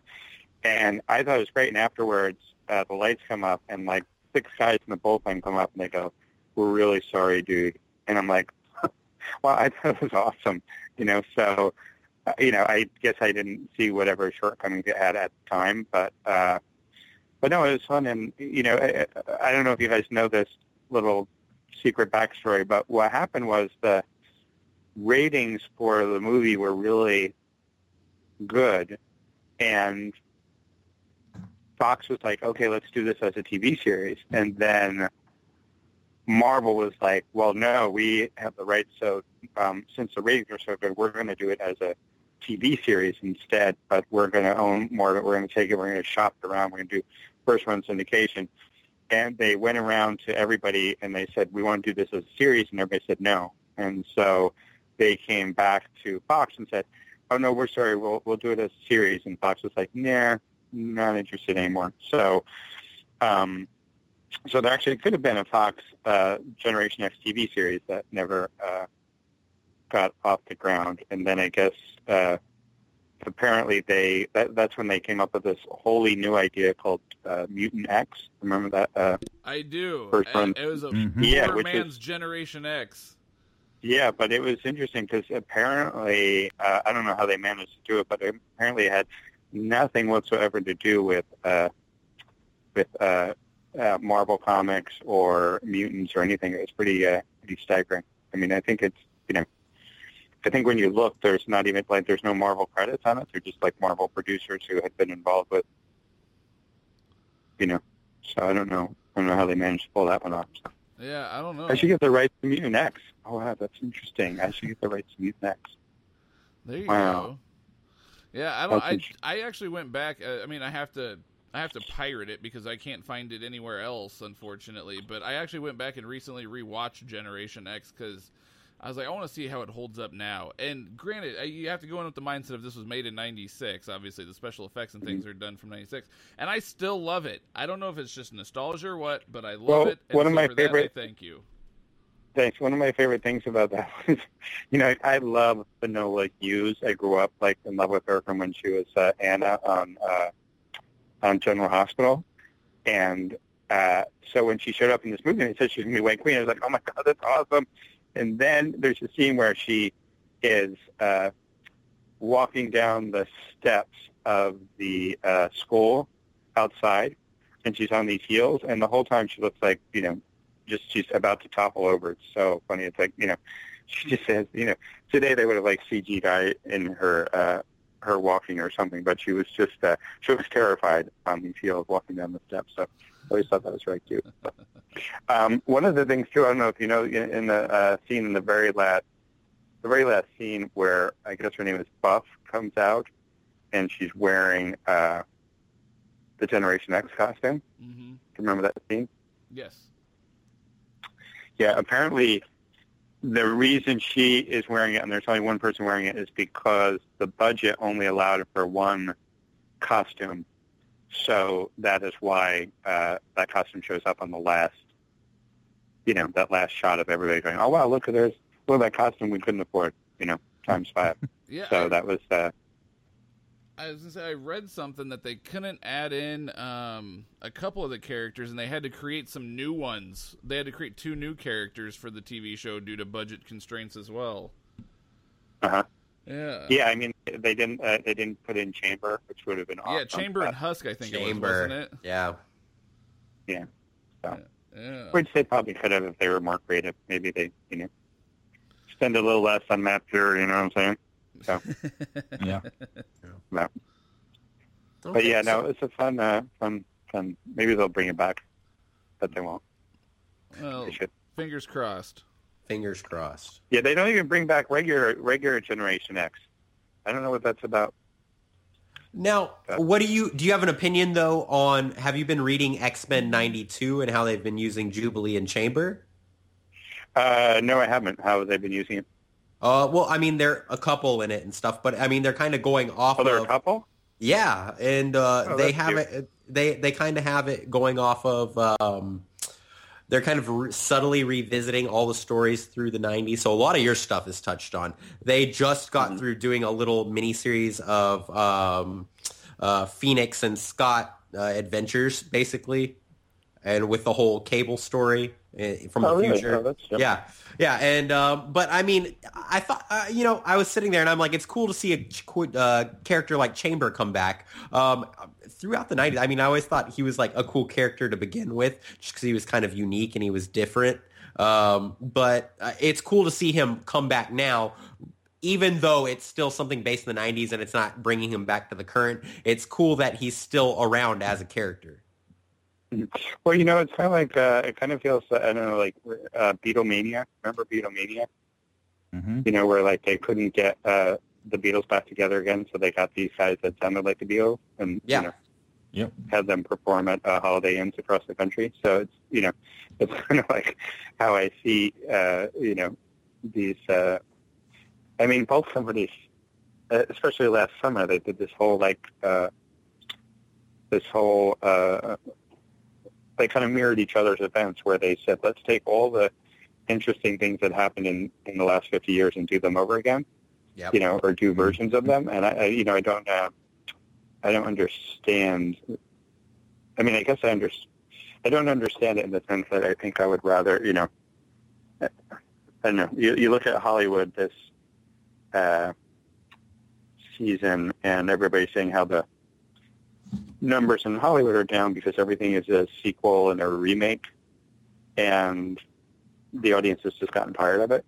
And yet here we are, you know, over in, in our little comics uh, ghetto, and we're just doing the same thing. It's you know we're kind of, you know it's all sequels and remakes, and you know I don't. Uh, I hope it works out better for comics than it has for uh, Hollywood. Although one could argue that you know a few billion they made this summer is still better than you know not making any money at all. But um, so yeah, so I don't know. I mean, it's it's always fun to see. Uh, you know, I, I don't. I don't. I didn't look at any of the like Secret Wars or any of that stuff, so I don't really know. You know, I mean, it's fun to see like you know catch a sight of a, a occasional cover and say, oh, that's kind of fun. But you know, as far as uh, uh, I don't know if I want to tell this story out loud, but I guess I will. I've already I've told that at a convention. if I can tell it on a podcast. Um, Feel free to tell us whatever. Yeah. Sure. Fabian uh, wrote to me and was like, um, Marvel wants us to do this Age of Apocalypse event for, uh, I think it was Secret Wars, and they don't want to ask you. They want me to ask you. I don't know why, but they want me to ask you. And I said, all right, you know, that sounds like fun. That'd be cool to do something together. And then as soon as I um, said that, I was like, oh, man, why did I say that? It's going to be like so embarrassing because I don't want to do anything from the past. I want to do the next thing. I don't want to, you know, like I, I don't uh, want to do. Um, I want to go back and redo something I've already done. And so, but I saw, you know what, Fabian's doing it, and I should do it because it'll be fun to do it. And I said I would. Blah blah. blah. So three months go by, and I get a uh, email from the editor, and the editor says, yeah, we've uh, thought about it, and we decided it'd be easier if we just did it with Fabian, so we're not going to uh, do it with you. And I wrote back and I said, that's kind of interesting. I've never actually been fired from a job that I wasn't uh, given before. So, Right. like the, Fired the before first time I were heard, hired. yeah, the first time I heard was to actually be fired. I said it's kind of a, you know, it reminded me of a, a time when I was at, uh, when I was trying to break in. It took me about six years to break in, and at one point I got a uh, uh, rejection letter from DC, and I was like, well, that's kind of weird. I don't remember submitting anything to DC, so I went to my file cabinet and I found this uh, story that I had written for. Uh, it was a ten-page Robin story, and I'm like, oh my god, I forgot that I'd even written. this like five years, five years later, and it made me laugh because I was like thinking, okay, it's not bad enough that they don't like you, but it's suddenly you get a uh, an email, uh, I mean a letter five five years later saying, um, just so you know, we still think you suck. So we just were sitting around the offices and we came across this, and we all kind of unanimously agree that five years later you're still you're still bad. So, um, so that's kind of how I felt when I uh, got uh, un, un, unattached to the uh, Age Apocalypse story. Which again, you know, like my first instinct was to say yes, but then you know, uh, you know, I, I guess it could easily sound like sour grapes. But at, the time, as soon as I said yes, I was like, oh man, why did I say that? Because I just, you know, I mean, I just think, you know, from a uh, publishing point of view, like, uh, you know, it's weird. I'll get, um, I'll get uh, these packages from Marvel, and lately they've been coming almost at least once a month, sometimes twice a month, of uh, trade paperbacks of you know fatal attractions or you know another version of onslaught combined or you know a hardcover of age of apocalypse. And i'm thinking it's so funny that they just you know like they uh clearly there are people there that are still buying uh lots of the work that i did in the 90s and you know when you think about it it's over 20 years later and in some cases 25 years later and yet they you know it's so funny they just can't seem to uh marvel clearly is not interested in hiring you but for some reason you know i, I think i think someday they're going to find some guy down in uh uh down in the reprint section. They're going to be like what have you what are you doing? You keep sending out Scott Lobdell's work. Don't you know no one at marvel wants to read anything by scott lobell are you crazy so they're going to, uh, this poor guy is going to get fired when they figure out that he's actually uh, still publishing all this stuff from the 90s. So, I don't know who it is, but when you read about it in on Bleeding Cool, you'll know that uh, that's what happened. Well, I was gonna say, I mean, for me, I think that it, the thing is right now is a lot of the people that read your work in the '90s are probably in their late, mid late 20s to early 30s, maybe even mid 30s Thank God, right I now. thought you were going to say that they were in their uh, 90s.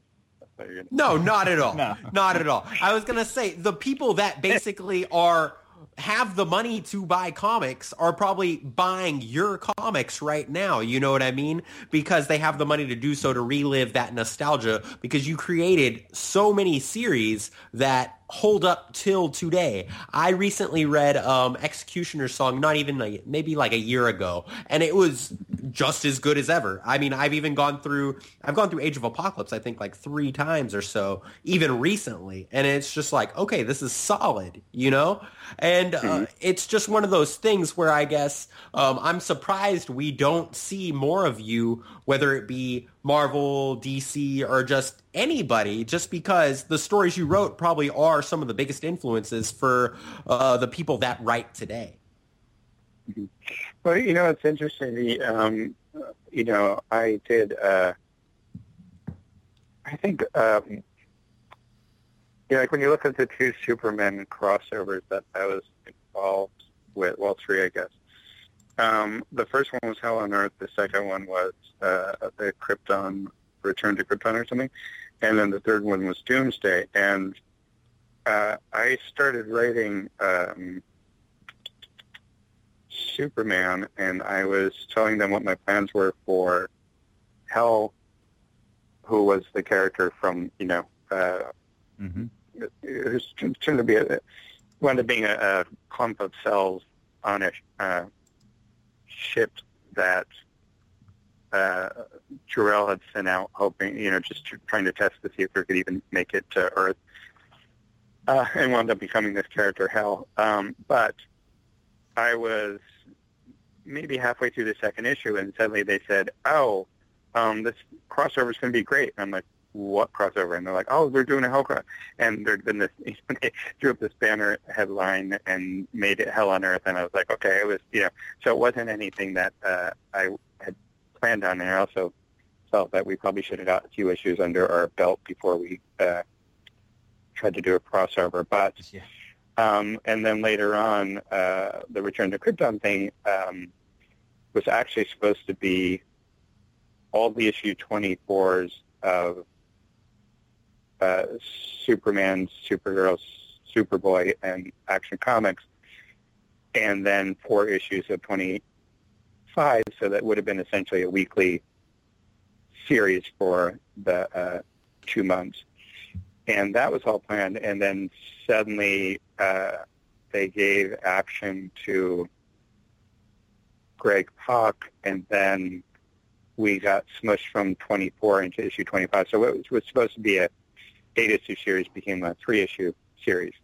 Um, and then with Jenner, uh, then with Doomsday, Doomsday was the first time that I was able to plan a big event that when we first started, it was the first time that all the Superman books across the board went to second printing because it was this huge uh, planned event. And I kind of feel like, okay, I I thought it was an indication that I could still pull off a, you know, Age of Apocalypse or Fatal Attractions or any one, you know, Onslaught or any one of those kind of events from the uh, 90s that at the time were uh, disparaged, but, you know, I'm sorry, at the time they were hugely popular, and then throughout 2000 they were widely disparaged as, you know, what caused the death of Marvel in the 90s, and they had too many events, and that, that.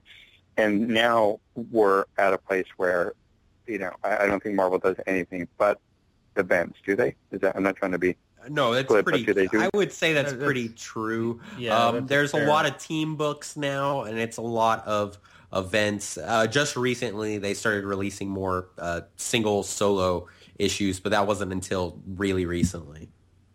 You know, it's funny because I think if I was going to do any event over there, I'd do a special event where uh, heroes are actually fighting villains. I was going to, you know, I think I'd try to do something different.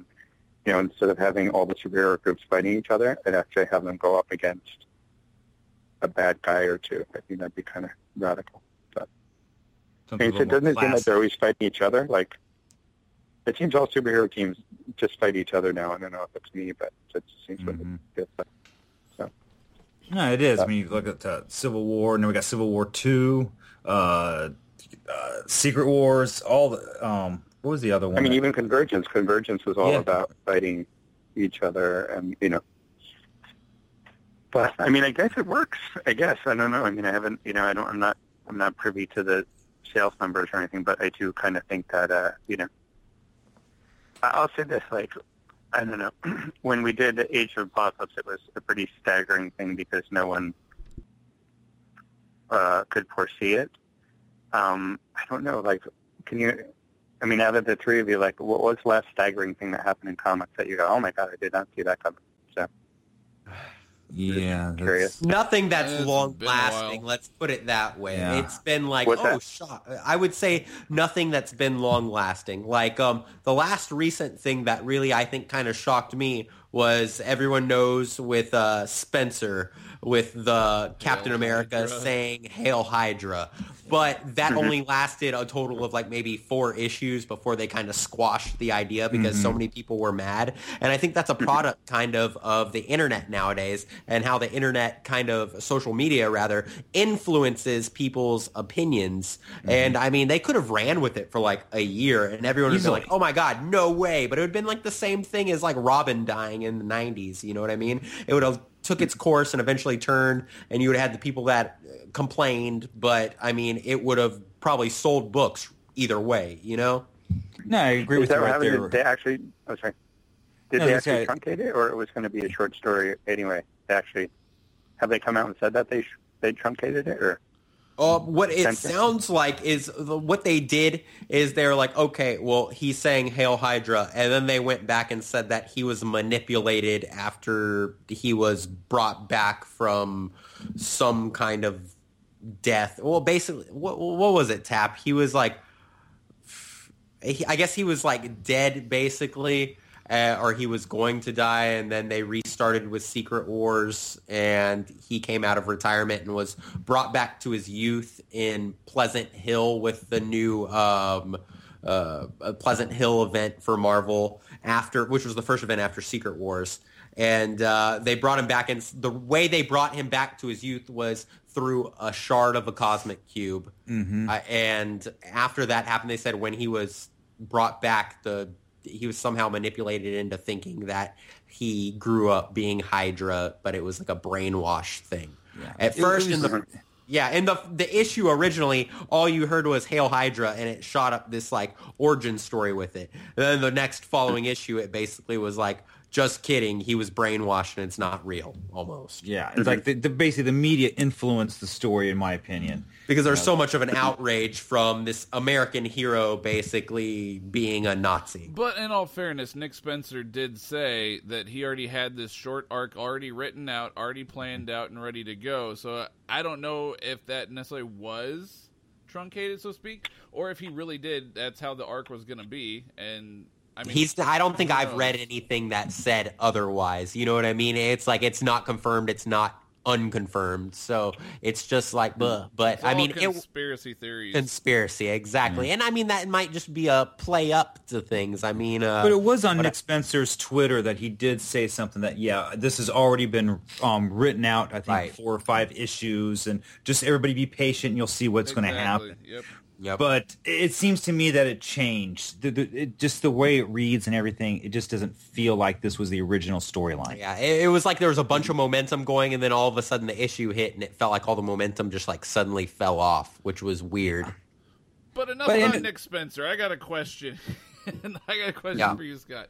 So speaking of uh, odd twists and whatnot, okay. So your current book, um, Rebirth, um, Red Hood and the Outlaws, you are bringing in some interesting characters to team up with Red Hood. Um, I'm really excited for next month um, because this week, well, spoiler alert, by the time you should have read it, if you haven't read it by the time you hear this, just fast forward five seconds. Um, at this one, you reveal at the very end of the arc Bizarro. Or at the end of the story, not the arc, the story. You reveal at the end of the Artemis story, you reveal Bizarro. Now, in the very beginning, on like the rebirth title, uh, me and Nova, when we were looking at it, we said, "Holy crap!" Because I think it was the actual rebirth issue. It had the cover had Artemis and Bizarro and whatnot on it. And we were like, "What the hell? Like Bizarro's going to be one of the outlaws?" So hmm we're very excited to see where this goes. I can't. I'm very excited uh, to see where. This Wait until you transpires. find out. Wait until you find out that he's a, a member of Hydra. That's going to melt everybody's mind. He's going to think he joined uh, the U.S. Marines, but because he's bizarre, he's like, "Me am Hydra," and everybody's going to freak out. So, well, I know a lot of people with the new 52 Red Hood. It was kind of hit and miss with a lot of folks, but this one, it's you're. I wouldn't firing say a lot of folks. I would say some folks. okay. Some folks it was hit and miss, but right now I gotta say you're firing on all I would cylinders say- right now. I would say most folks were hit, and a teeny bit of folks were missed. I would say. Fair enough. Um, I, right now, I, I think you're firing on all cylinders right now, though. I love what you're currently doing. I like the new 52 I would Red Hood. say- I love right now. I would say maybe ninety-three percent were hit, and seven percent were missed. I would say roughly. The, the seven seven percent, it just kind of went right over their heads, then, huh? Yeah. Well, right Yeah. now you're firing on all cylinders. I absolutely love what you're doing currently. I would say I'm firing on ninety-eight percent cylinders, There you go. Fair enough. two percent cement blocks. Well, I'm very excited to see where it goes. And for those of you guys who haven't picked it up, go get it. It is phenomenal. It's a fun read. It's really, really fun. Like it's just, it's a good time. It's a book that I look forward to because I know when I read it, it's gonna just be, a- it's a lot of fun. I don't know how else to say it. Now you're kind of talking by yourself now, so I have to ask the other two guys: Have you guys read uh, Red Hood? I am not a DC guy. I will be honest with you right now. Mm-hmm. mm-hmm. Yep. You can call me And biased. You can call me. This is Rusty. And I think all okay. our listeners already know it's hard to get me to read DC, but I've been a Marvel fanboy for so long, it's just hard to get off the track for it now. If Well, Nova Rusty, was I- here, he'd be all about it too. Nova's a huge DC guy, so if Yeah. Nova was Our- here, me and Nova do a rebirth, uh, uh, afterbirth of rebirth every Wednesday, and it's so we're we'll be actually Is this part of discuss- that? Yeah, we'll actually be discussing um, this coming up Wednesday. We'll actually be discussing uh, your Artemis uh, story. Do you discuss it live? Uh, well, me and him will probably record it here in a couple days, and then we'll release it on Wednesday. Would, would Well, you like to you join that interview me. conversation? Yeah, you should. Yes, and I think not only that, but I Oh, yeah, if you're around, okay, but okay, but I will do it on one condition: and that is in the next between now and uh, Oh, the interview. Rusty, it, you can't. It's only three issues. It is. I and think it's, it a takes fun time read. to read three issues. It's a fun read, you guys. Seriously, pick it up. it's a and fun read. and and also it's a good experiment because it's three issues, and since this is rebirth, the idea is that can we set the clock for readers that know the characters, but also readers that haven't known the characters up until now. So I think that you are actually, you know, I think Tap is part of the target audience, but I think you, Rusty, are the other half of that audience, and I think you owe it to your listeners throughout the world to conduct this uh, experiment and see if Red Hood and the Outlaws is not the book that finally drags you away from Marvel Comics into the warm embrace of uh, DC. So, what do you say, Rusty? Okay, we got a deal It's here. only I will three. read It's only three. Okay. I You can get a promise hold you. of 'em? Okay, I will promise you. I, I will get a hold of them. I can guarantee you that I can get a hold of them. Okay, three issues. It's it only it's going to take you like maybe 25 minutes, I would imagine, if they're, that, right? How long does it take quick to read a comic? reads. Yeah, they're fairly quick reads. Yeah. Actually, Yeah, but I we mean, have all, I take to believe we have all three. anyway? Tab, don't we have all three issues given to us by DC in our publicity? Um, you can only access the one because of the way Uh-huh. that they have it set up. But you Okay. can access the Artemis one, which is the one that drops this Wednesday. But we have the other ones in our in our four guys thing. So you guys are good. So yeah, you have them right now, Rusty. You just need to grab a tablet and go read it. Oh, that's the thing. Like, I will promise you this too.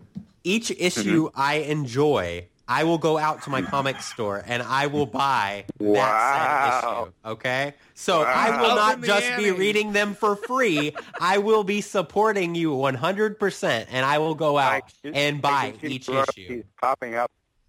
And see my royalty check is going to go like, whoa. That'll be Right? another three cents. Yeah. It's going to be Um, like, whoa, thank this guy for giving me those three Okay. cents, right? I like how Red is like sitting there going, please don't ask me, please don't ask me. no, I was waiting for my turn. And you know what? I won't lie. I'm in the same boat with Rusty. I have not read it because, as all our listeners on the um, podcast know, I really don't do much with Marvel. I don't do much with DC. I'm the Image Comic uh, voice of the group. But I will be doing well, the you know exact what's funny? People say, people have been saying that, and I think Tab will back me up here. People have been saying that this Red Hood feels exactly like an image book if it were done for uh, DC. So, Yeah, it's fun. It's a good read. Like it's a lot of fun. yeah. I will No one has actually, no one has actually said that, but if you do that as a full quote or something, people will be like, wow, is that what people said? No, actually, no one has said that, but as Taylor Swift would say, that's what people say. Mm-hmm, mm-hmm. So, It'll be a So, I paraphrase think- quote. It'll be okay. Yeah, no, it's a, really, it's a really fun read. I'm enjoying the heck out of it, you guys. Like seriously, it's it's it's a good time. and now you ruined it by telling that Bizarro shows up at the end of the Artemis issue, but Thanks, Tab. it's okay. Well, Wah, they should have read it already, and then they wouldn't know. They should have read it already, and then it would have been a spoiler. Wah, wah. But uh, Can we get that one more sound effect? Yeah, I can get it in there for you. it was actually on the rebirth uh, cover, though. It kind of showed the team and whatnot. But now we're just kind of getting into the story of how the team's forming and Yeah. how they're all meeting. Uh, Well, you know, the fun thing is, is that I will tell you that um, I, uh, when Red Hood, when the first Red Hood and the Outlaws came out, everybody was like, Arsenal and and uh, Starfire. Starfire doesn't make any sense. It's like those are two street characters. And you throw Arsenal, I mean, then throw Starfire in there, and it doesn't make any sense. That's going to be terrible. And you know, I love the fact that everybody thought it was going to be one thing and it became another thing. Um, similarly, like you know, there are people that are complaining that the power levels on Red Hood and the Outlaws are too high because you have Artemis and you have Bizarro, but these are going to be uh, like I'll, I'll uh, talking about Bizarro for a minute. You know, too often, as in maybe every single time Bizarro has been written, he's kind of written as this uh, stupid child, and I. When I was looking at it and I was putting him in the book, I was like thinking, you know, his name isn't El Stupido, it's Bizarro. You know, he shouldn't be stupid. He should just be bizarre. And since I, um, in my personal life, I've kind of marketed uh, the corner on, on thinking bizarrely, I was like, okay, how do I make Bizarro bizarre? And so there's a scene that won't be out until the sixth or seventh issue where Artemis and uh, Red Hood leave Bizarro alone in the bunker, and they throw a chain on him, and they chain him to the radiator. Not that he can't get out, but he's kind of like a you know a junkyard dog who's like, oh, I guess I'm unchained. So he's sitting there, and they give him a bunch of Tonker toys to uh, Tinker toys to play with. And while they're out, he's bored, so he builds a scale of the universe with the Tinker toys because he wants to figure out how the universe works. And then he realizes that there's so much space between what he knows and what he doesn't know that he builds a scale of the non-universe within the universe so he can study how the non-universe interacts with the known universe. And as he's uh, doing this, they come back and they open the door and they knock over his toys and they're like, Bizarro, pick up your toys. And we know that Bizarro is, you know, uh, brilliant on a, you know, on a, a Russell Crowe, uh, uh, brilliant mind kind of, the way he thinks is a way that no one has ever uh, thought prior uh, to him. And so that's what's going to make him really cool is he's not just uh, this dumb Bizarro who speaks in his you know, broken Bizarro, but he's going to be a character who uh, is going to, you know, in his own way, make Reed Richards and Lex Luthor look like they were, uh, you know, they're in uh, uh, kindergarten together. So, um, so I think that'll be fun. It's like you know, and, and when I first started talking to the editors, they're like, well, and, and but now they're totally on board on this idea of like, you know, this is a Bizarro that we have not seen before. He's a bizarre, you know, we put the Bizarro in Bizarro, and it's going to be really fun. So I, I'm I'm really looking forward to it, and you know Dexter Soy's art has been just top notch on it as well. It's been a lot of fun to look at as well as read. Yeah, I mean he's uh, you know there's uh, you, a lot of times like when I start to work with an artist I don't know I always like well what is the type of you know if you could draw any type of book at all what kind of draw, book would you draw and they'd say well I like you know uh, a space book or I like you know go uh, Batman something dark and gritty and then I can get a sense of like where they are and what their strengths are and maybe what their not strengths are. And with Dexter, we had worked together a few times on uh, gener- on, uh, on Red Hood, uh, Red Hood Arsenal, and so I had gotten kind of a sense of how he drew. And what I love about him is that you can't. Um, I joke that I like asking him to do impossible things. Like there's a, a page in Red Hood number one, I think, where it's a full page splash of Red Hood leaping upside down into a uh, limousine, shattering the windshield and shooting the guards as he's leaping in and it was just I mean it's just so much fun because you know even the note from the editor was like, "Is this too much?" And I said, "No, it's not. It'd be really fun." And then when you see it, it's just you know it's just really staggering what he. Uh, there's been a few times. There's another issue we're just putting to bed today where uh, uh, it's a full page splash where Red Hood, where Jason picks up uh, Bizarro for the first time off the floor. He's just in a, a puddle of water, and it reminds him of how, you know, this this Bizarro coming to life reminds him of how he came to back to life after he was uh, dropped in the Lazarus pit by uh, Talia, and in it there's a full page splash where he's holding Bizarro, and then you see in the puddle the reflection of uh, Talia holding him. And when I put it in the plot that this is what happens, the editor was like, um, uh, that seems like a heavy lift. Can we do a different way around it? And I said, you know what, let's let Dexter draw, and if it doesn't work, then I'll I'll write something else. But I think that he'll do it. And when you get to that page, it's just this gorgeous, you know, uh, poignant, beautiful page that he did. That you know, uh, it's just De- Dexter is one of those guys, one of those artists that you just can't ask anything of that he's not going to turn around and deliver. So I'm very, very excited to be working with him. So very cool, very cool.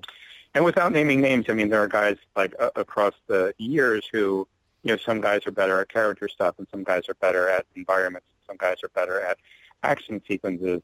And but Dexter's one of those guys that can, uh, you know, draw anything, and so that's been a lot of fun. Well, So kind of. which is good because with this series, he's going to have to draw everything because you have, you know, this kind of uh, gritty uh, Red Hood character, and then you have uh, finally uh, Bizarre, who, you know, as, as we said, is going to be dealing with, uh, you know, bizarre stories, whether it's, you know, alternate dimensions, time travel, or anything else. And so um, it's good that he's going to be able to draw anything. That's well, kind of spinning off of that and the creative teams and whatnot, um, I put something out there to some fans on Facebook, and one of the questions that somebody had for you was um, that you worked on a few series during the New 52. Which was your favorite and best creative team on New 52? Oh, you know what? That would be such a rude question to answer. Um, they put it out there. I'm just asking. You don't have to answer. Yeah, I don't know. I mean, it's like you know, I don't. Uh,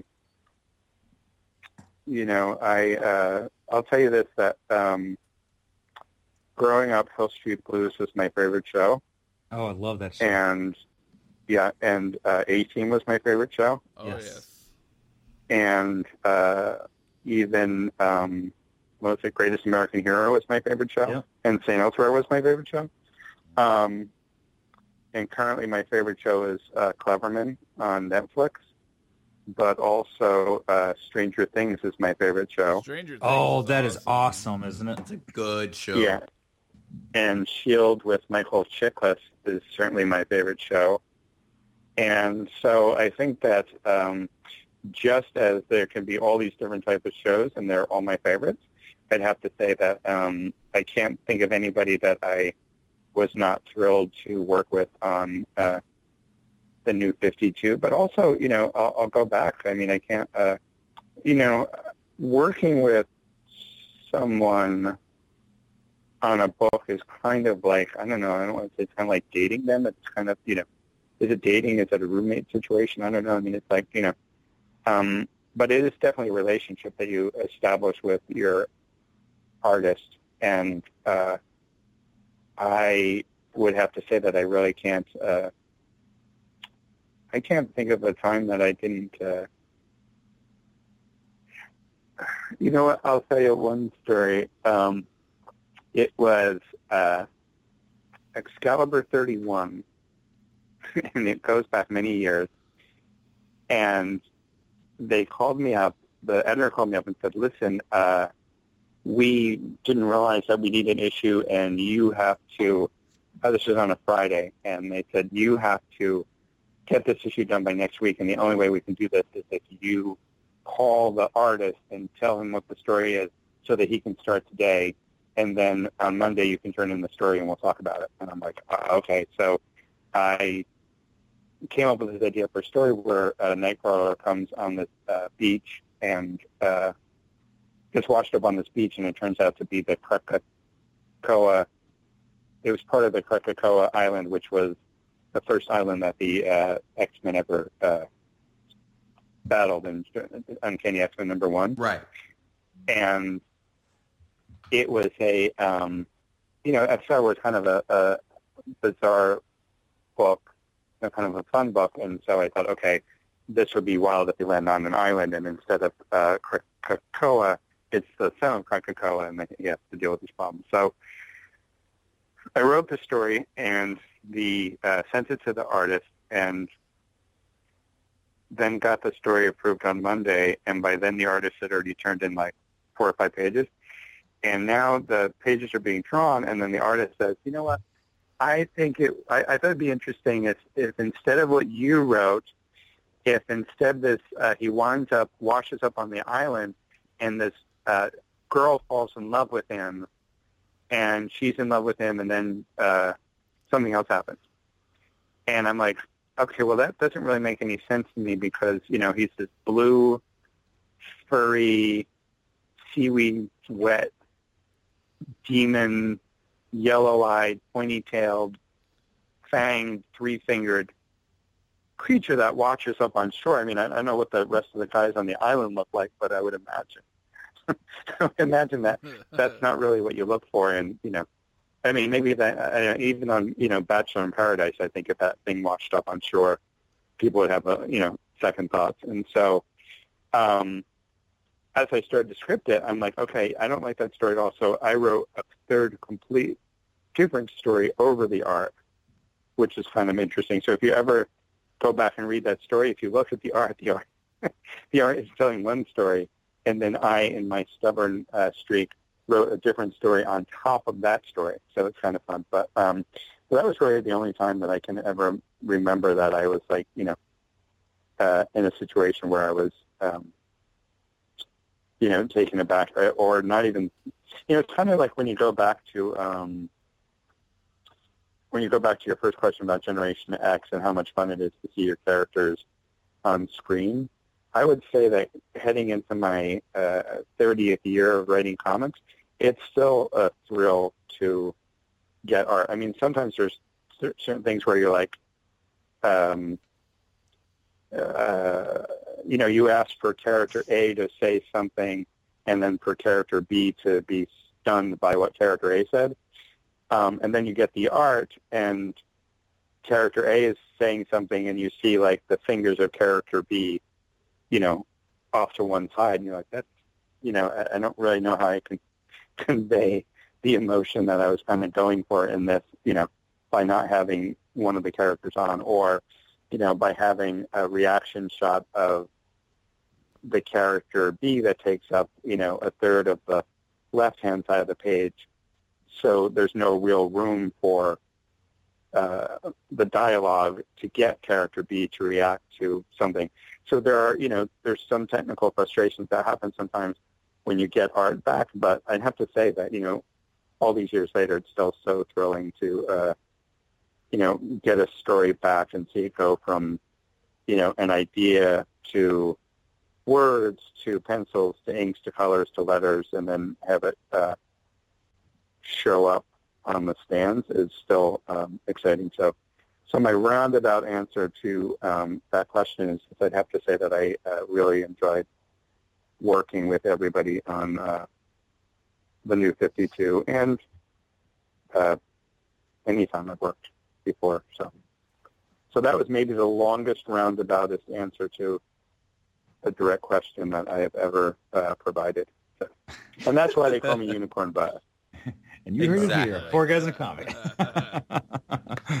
All right. Well, Scott, I have one other question from a uh, fan of ours. Um, it is actually from our old Four Guys member, uh, Cadis or David, and um, he wanted me to ask you because he could not find anywhere, and I don't think I've ever found an answer anywhere about um, what your opinion was about in Age of Apocalypse with the fight between Logan and Cyclops, with Cyclops losing his eye and Wolverine or Logan losing his hand.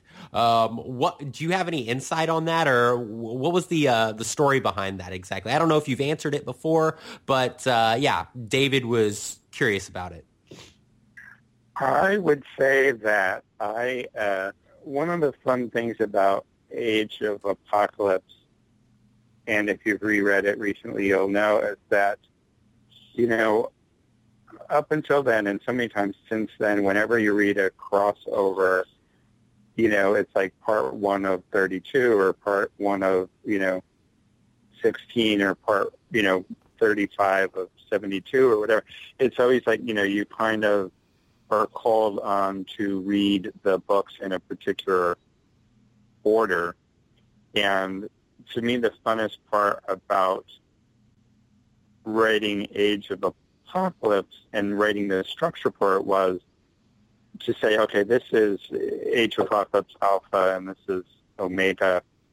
And in between, we're going to be telling stories in each of the individual books and the only thing we need from the writers particularly is to know that at the end of your fourth issue, your character has to be here in order to show up for the Alpha Omega story. I'm sorry, the Omega uh, Age Apocalypse Omega story.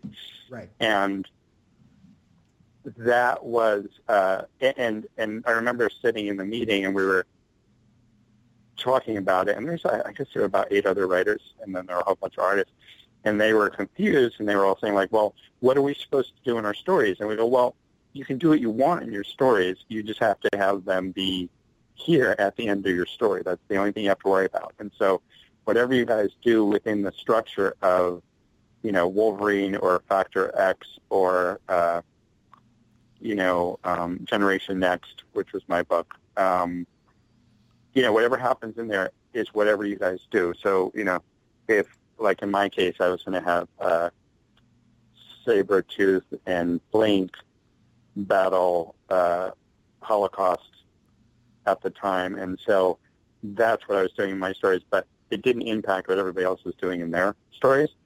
Um, and similarly, like I have zero recollection of anything having to do with Cyclops and uh, Cyclops and Wolverine Right. because I didn't write those stories, and at the time I was so busy that I will tell you honestly, I don't think I even read them, so I don't really have any memory of uh, Cyclops and uh, you know Cyclops losing his eye. I know that I guess he did have a an eye patch, right, at that in that series. He just had like the, I guess the one eye basically like covered, and then the other eye had the little half Cyclops visor thing. Uh-huh. Yeah. Yeah. and then I know that you know we saw Wolverine without his uh, arm, but so I mean I don't know, like it's uh, you know I was responsible for the overall structure of the series and uh, you know going back in time and telling Professor X and how we were going to get out of it, how the series going to end, but um, but I really didn't uh, don't have any memory of that. So it sounds like a cool idea for a story though. But I, Sure I have to say this though, uh, Generation Next was my favorite series within Age of Apocalypse. Oh, whether it be of just the writing itself, but uh, also the colors in it. The color is did a great job in Generation Next. But you know what's funny is that we were we had this debate because Generation X was only four issues old at the time, and they, we had this big debate of do we not have them go back in this alternate age of apocalypse world um, because the series is too young and we're going to um, derail it, or if we don't put them back, does that make it seem like oh they're not really part of the X Men universe? And so we rolled the dice and we said, you know what, we're all in and we're going to, you know, even though we're only four issues into the series, we're going to see what happens if we took them uh, and started them from scratch in this Age of Apocalypse world. And it wound up being really fun because it made Husk, you know, like you look at the Chamber who started in Generation X, and then suddenly you're exposed to a world of what would happen if he hadn't blown out his uh, chest cavity and uh, what his whole, you know, outlook on life would have been. And we started to see the beginning of his relationship with us. And then we see in a world where she didn't have to worry about the hero worship of her brother, uh, you know, Sam Guthrie and his time with the X-Men. So in that way, it turned out to be a, a godsend in terms of like exploring the characters in a way and revealing a lot about them in Generation X that we wouldn't have been able to reveal about them in Generation X if we had just uh, started. So in a way, we kind of, uh, I think it worked out really well. And um, I've told this story before on panels, but I'll tell you that, uh, you know, we talk, well, I can't really say her name, but um, I named, Skin's last name, Espinosa, was named after this girl that I was dating at the time, and it uh, ended uh, horribly. And it was maybe the only, maybe three times in my life where I was ever like really sad about a breakup. And this happened during the month between uh, issue three and four of Generation X, uh, Generation Next rather. And so when I sat down to write uh, Generation Next, all I knew is, is that they were going to. Uh, I knew I had to have uh, Colossus and Kitty and uh, Illyana in order to use them for uh, the Age of Apocalypse Omega story. Right. So I knew that they had to be there, but then I was looking at the other characters, and I was so depressed over um, breaking up with uh, Miss Espinosa that I was like, you know what, everybody dies. So I, um, so that's why everybody in Generation Next dies at the end of Generation Next, is because I was very depressed about my breakup. So, um, so if I hadn't been broken up, we wouldn't then never have had that great scene where uh, Paige is in that little, you know, concentration camp and the doors are closing and Peter looks at her and she looks at Peter and she realizes, oh, you're not going to save me. And we're all going to die in here. And the door closes. Peter goes back to Kitty and was like, I tried. Kitty knows that he was lying. She was lying. He was lying to her. So, um, so had I not had that terrible breakup, who knows how that series would have ended. And maybe they all would have been like, you know, running through a field together saying, hey, we saved Illyana. Yay. you know, but as it was. So Well, one I'm gonna. a- Oh, go ahead. I was going to say, you know, since you're on the topic of uh, ex-girlfriends and stuff like that, I could really use some help deciphering this um, m- cryptic message we got from you this morning uh, from from Ambi. And yeah. yes. I was yeah.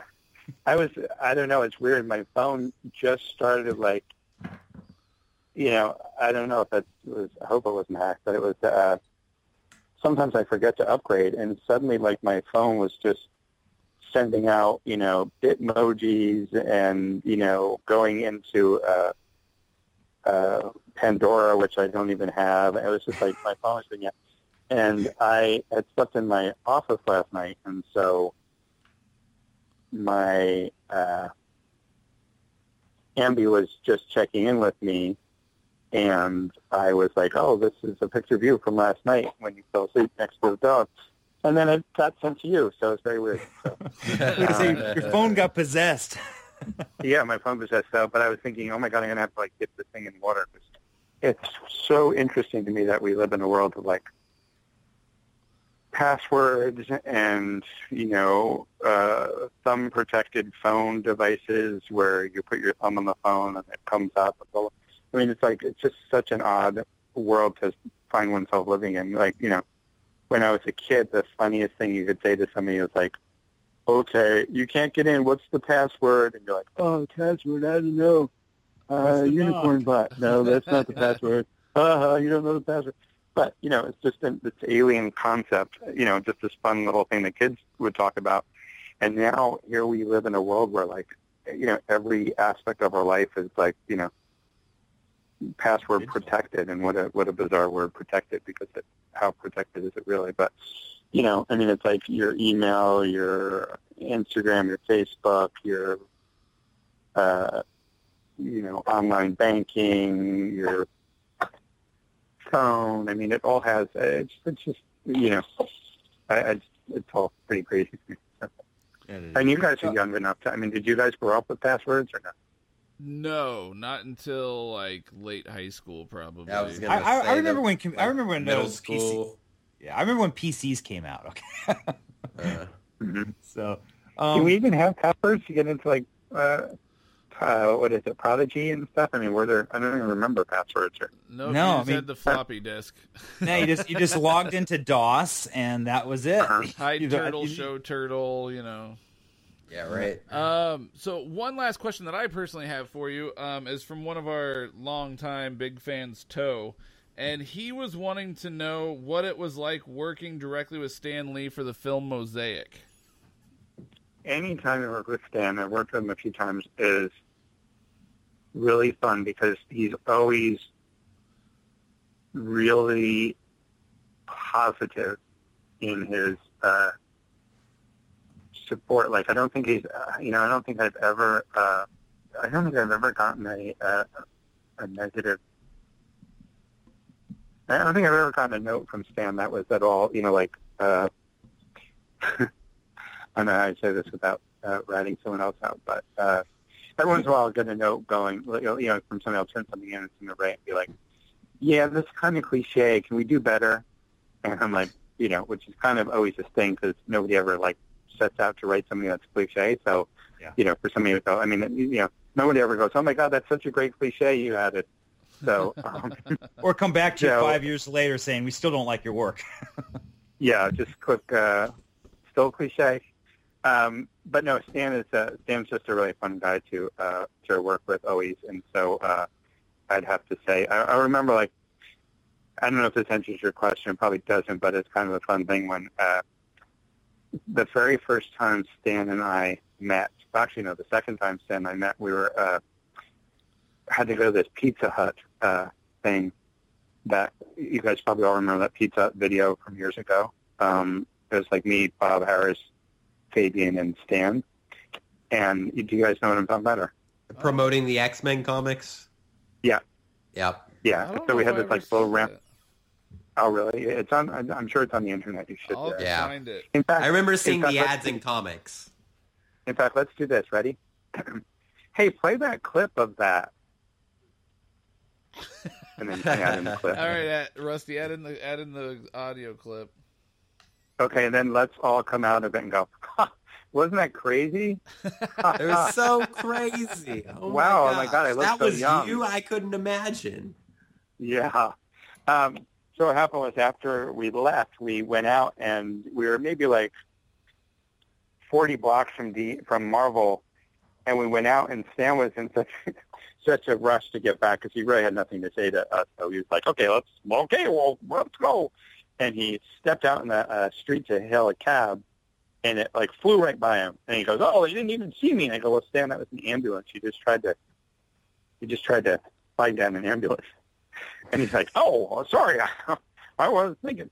So I said, "You know, maybe if you fall to the ground, maybe another ambulance will pull, pull over." He laughed. But um, so that was uh, that was fun. So he's a fun guy. But yeah, it's funny because maybe like for the first four or five times I saw Stan, he would always tell me how I was his favorite artist and what a great job I was doing on the X Men, and the art was amazing, and I would, be, would always be very uh, thankful for um, the compliment. But and then over the years, he figured out I was a writer, and then we started working together, and then you know, It's funny. Rough. That's so rough. So I was kind of will say wondering. the first story, the first time I met Stanley, I was 16 years old, and my father had brought me to a comic book convention in Manhattan. It was at the Roosevelt Hotel, which I think later became the Grand Hyatt, and Hey, it was over. Yeah, it I was I over the. Hyatt, so. Oh, okay. So it was over the um, uh, Grand Central Station, and so we were leaving, and we passed by a boardroom, and there was Stan Lee with about forty people that had rushed to him after his panel to get autographs. And this was, you know, years ago, so it was before, you know, security and, you know, I mean, now Stan can't walk anywhere without, you know, an entourage of a bunch of people and security guards and everything, especially, you know, at the bigger conventions. But back then, it was just Stan. He gave a talk, and when he was done, everybody ran up to get an autograph. And I turned to my father, I'm like, oh, my God, Dad, that's Stan Lee. I got to get his autograph. And he said, well, you know, the train is leaving in 10 minutes. We got our tickets, but, you know, like, I don't know how you're going to get him to sign anything, but if you want. And I grabbed Boom 10 and I went up and I went up to the um, boardroom table and I climbed under it and I came up behind him. And we had this book. And he goes, whoa, that's one way to do it. And he takes the book and he signs it. And then I ran off. I got my train. But, you know, so I, uh, so it was my first uh, meeting with Stan. I actually, like, climbed up behind him with a group of, like, 30, 40 people. And I got him to sign my book. So, That's cool. can we show that clip? Let's show that clip. Let's go back in time. We all do that wobbly face thing like they did on Gilligan's Island. Yeah. yeah, there you go. But no, that's cool. That's a really cool story. I mean, uh, I mean, obviously Stan Lee in his older years now, we're not going to see him at Comic Cons anymore. So I mean, to be one of those people, I mean, regardless of if you worked with him or not, to even if you didn't, just be like, hey, you know, I met him. It is one of those cool things now. Like I said, because he is getting older in age. Well, you know what's funny is I was at this convention uh, in Palm Springs a few weeks ago, and I uh, you know, I kind of I do silly things a lot of times just to amuse myself. And what happens after the day was done, it was on a Saturday, and I came out, and there's a huge crowd of people, like 250 people online, standing in line in the lobby. And as I, you know, whenever there's a crowd of people online, I always go up and go, what are you online for? Everybody's like, oh, uh, dinner with Stan Lee, dinner with Stan Lee. So I said, oh, okay. So I'm waiting for my friend, and suddenly these security people and convention people come out, and they're like going, everybody, if you're here, please move to the left. Everybody, if you're here for the Stanley dinner, move to your left. And it turned out it to get his scooter by that, you know, he was on a scooter and they needed the room for him to do that. But they kept, you know, going up every 10, 15 people and they'd say, everybody, if you're here for the Stanley dinner, please move to your left. So I'm waiting for my friends. I'm really bored. So I'm like, okay, this will be funny. So I go up and I say, excuse me, excuse me. And the pocket of like 20 people would stop talking. They'd be like, yeah. And I go, um, please, uh, Stanley is 94 years old, so if it takes him a while to bring you your food, please do not yell at him. It's you know he's gonna uh, seat you first, and then he'll take your order and he'll bring you your food. But please be patient with him. You know. and so half the people would laugh, and everyone everyone talking people would be like, "But I wait, I, I thought this was going to be a buffet. No, not a buffet going to be bringing you your food. Sometimes you might get your order confused, but please, just whatever he brings you, just eat. And I did this for all 200 flights. I kept going back, you know, going down the line and stopping. It's pretty fun. So I don't know why I did that, and I don't know how many of them are like, "Boy, Scott Lobdell is really weird," or if they thought, "Who is that?" or "Why would someone randomly go through and talk to a bunch of people they didn't know and make up something stupid.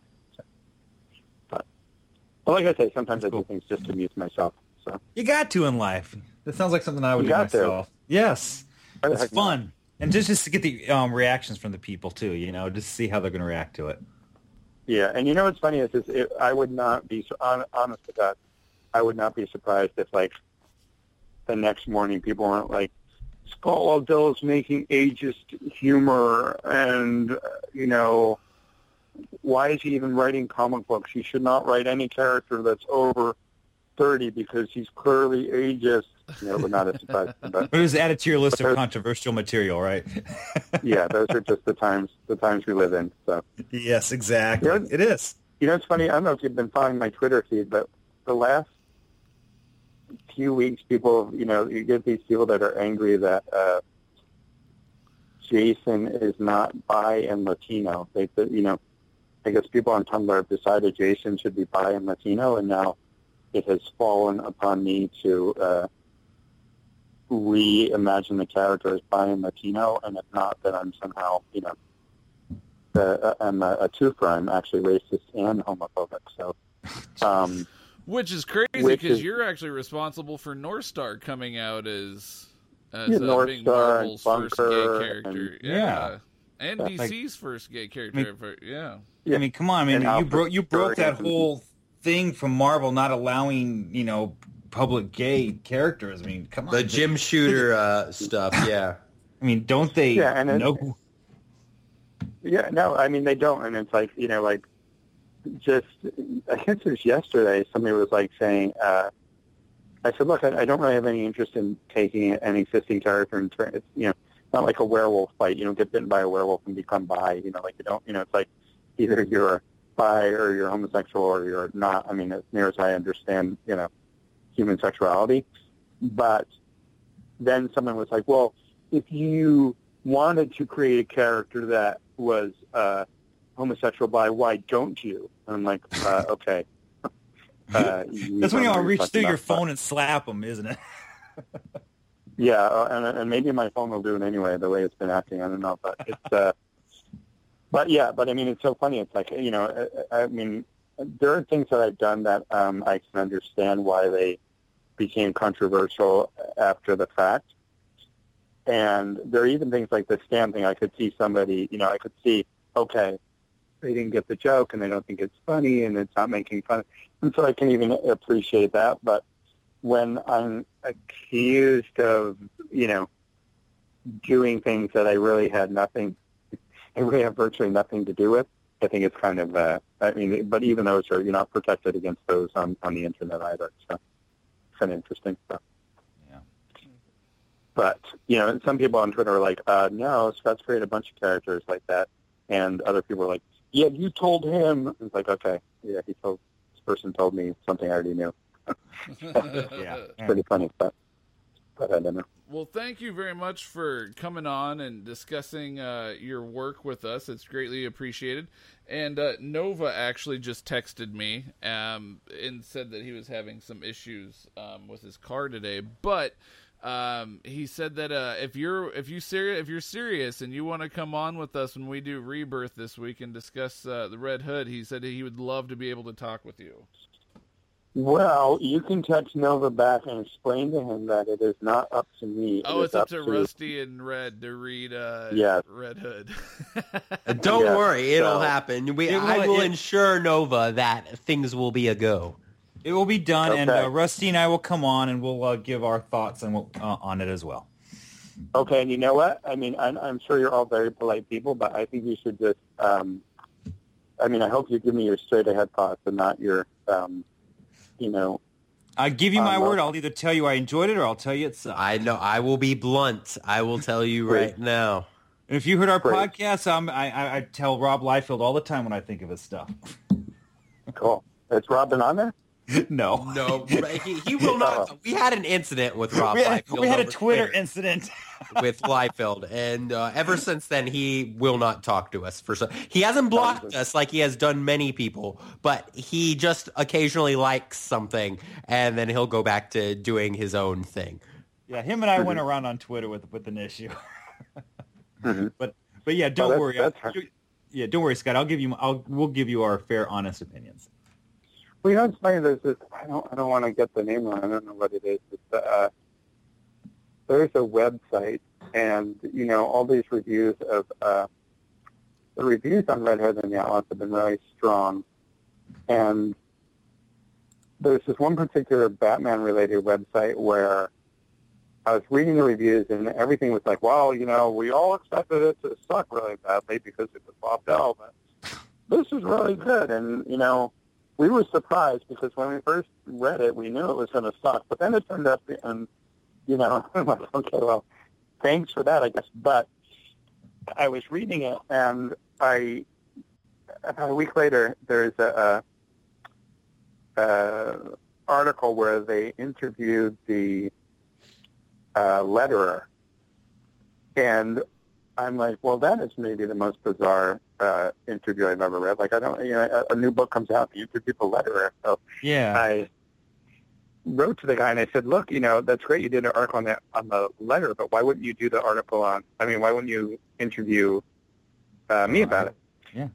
And they go, well, you know, it's because we're really hard on you all the time, and uh, our readers are hard on you, and so we wouldn't think that you would do an interview with us.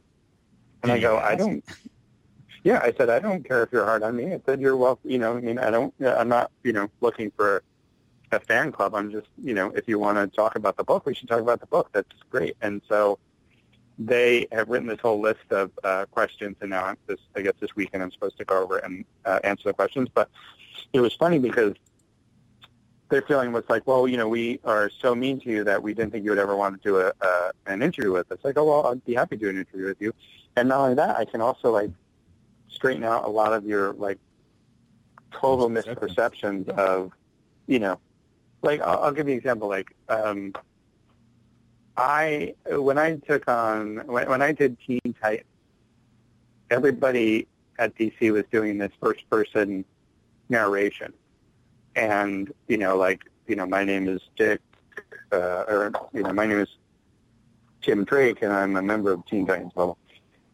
And the editor called me up and said, you know, what, everybody else is doing that voice. where you do like third person, or third person omnipresent? So I'm like, okay. So then I started doing third person omnipresent, and then you know, the internet people were like, oh, his stuff is so dated. He's not writing like everybody else.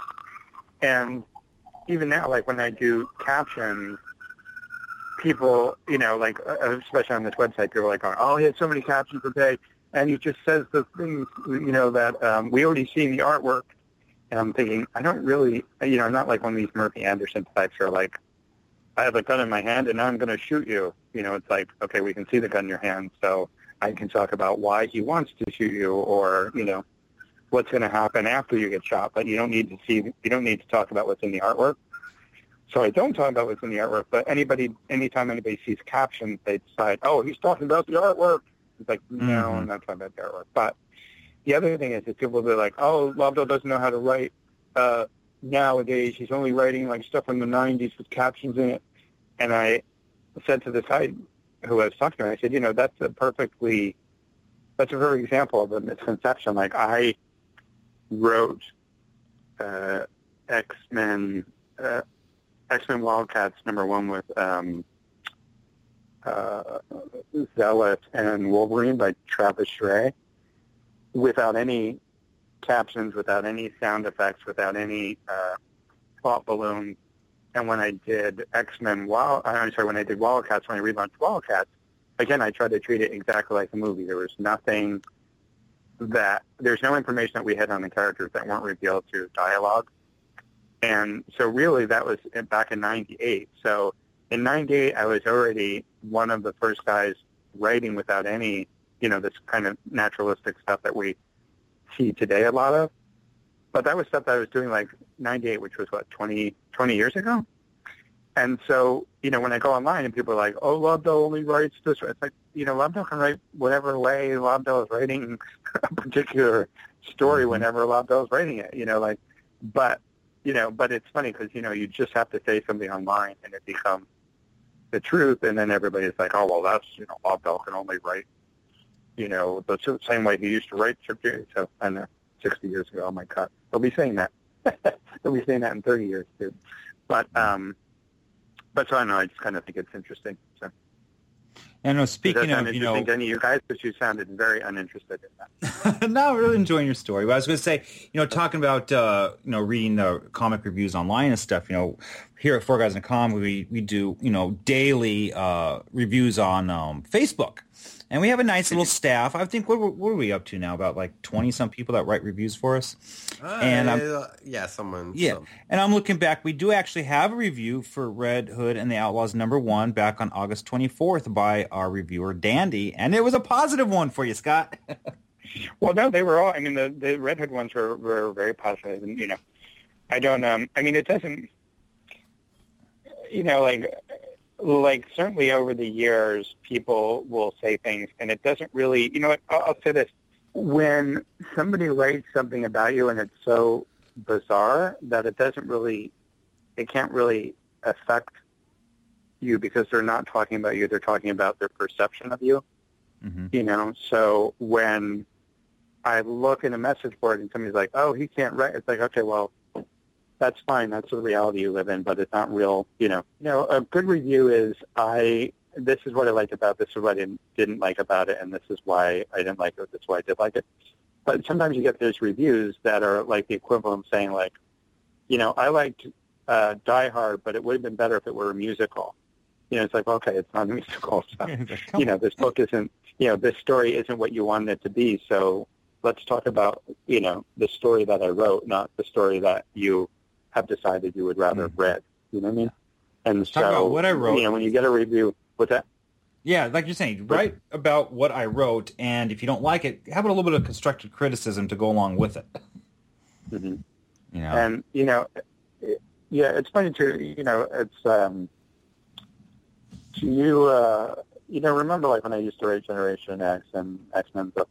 You know, I used to do all those quote unquote rooftop issues where after a big crossover, they'd you know play a baseball game or they had the Thanksgiving dinner or you know uh, Jubilee. You know, Hank and um, Warren tried to put together the old bar and Jubilee tried to teach Professor X how to rollerblade. You know, I don't remember that scene, but you know, mostly what I've always done is I've tried to, even within a big story, to tell the really smaller moments in the big story, and I think that that's what I like to do mostly. And even when you read uh, Red Hood number one, you know, there's a scene where they're having uh, eating fast food on the on the roof of the Batmobile, and there was a one-page sequence before that where um, Batman and Jason actually go through the drive-through and order, but they had me take it out. They did have scene in there, which was very fun to write. But you know, and then you'll, you know, not you'll, but I'll see somebody online a few years ago. Somebody was like, you know, Lobdell is like the Michael Bay of comics. He only cares about explosions. And people are like, yeah, he is. And now every once in a while you read like, you know, people are like, well, you know, he's like the Michael Bay. He doesn't care about story or character. He only cares about explosions. And it's like, okay, well, so now there's this whole alternate reality Scott Lobdell that exists who only cares about explosions, and that's what people read when they read, and that's what people think, and that's what people have decided I do. And, you know, so again, it's like, it doesn't really have anything to do with me because it's not what I write or who I am, but it's out there, and it's kind of, you know, so it's interesting to to see. But yeah, and again, even to like I was telling you today about the uh, Jason thing, you know, now there's a, a whole subsection of Twitter that's going to be like, well, you know, he's homophobic because he doesn't want treason, but whatever. So, um, so I don't know. I mean, you guys probably don't get that in your lives, do you, or do you? Yeah. No, not not. No, I mean, like not in your daily life, you don't you, you don't necessarily. I mean, I know all three of you have secret identities, which is kind of interesting. I've never actually talked to to uh, podcasters who have secret identities, but not only do you have secret identities, but then you tell me what your secret identities are, which is even more interesting. But but I mean, like it's kind of eh, like I don't know. It's Or, interesting. or you to, think we did. you It's what oh, you that's think true. you Maybe there's an even third secret identity. Maybe you're all Hydra Hey, I'm- agents for all I know. Hey, hey, hey, uh, hey, hey. We didn't say Tell anything Hydra, about Hydra, buddy. head, More, so take it. place.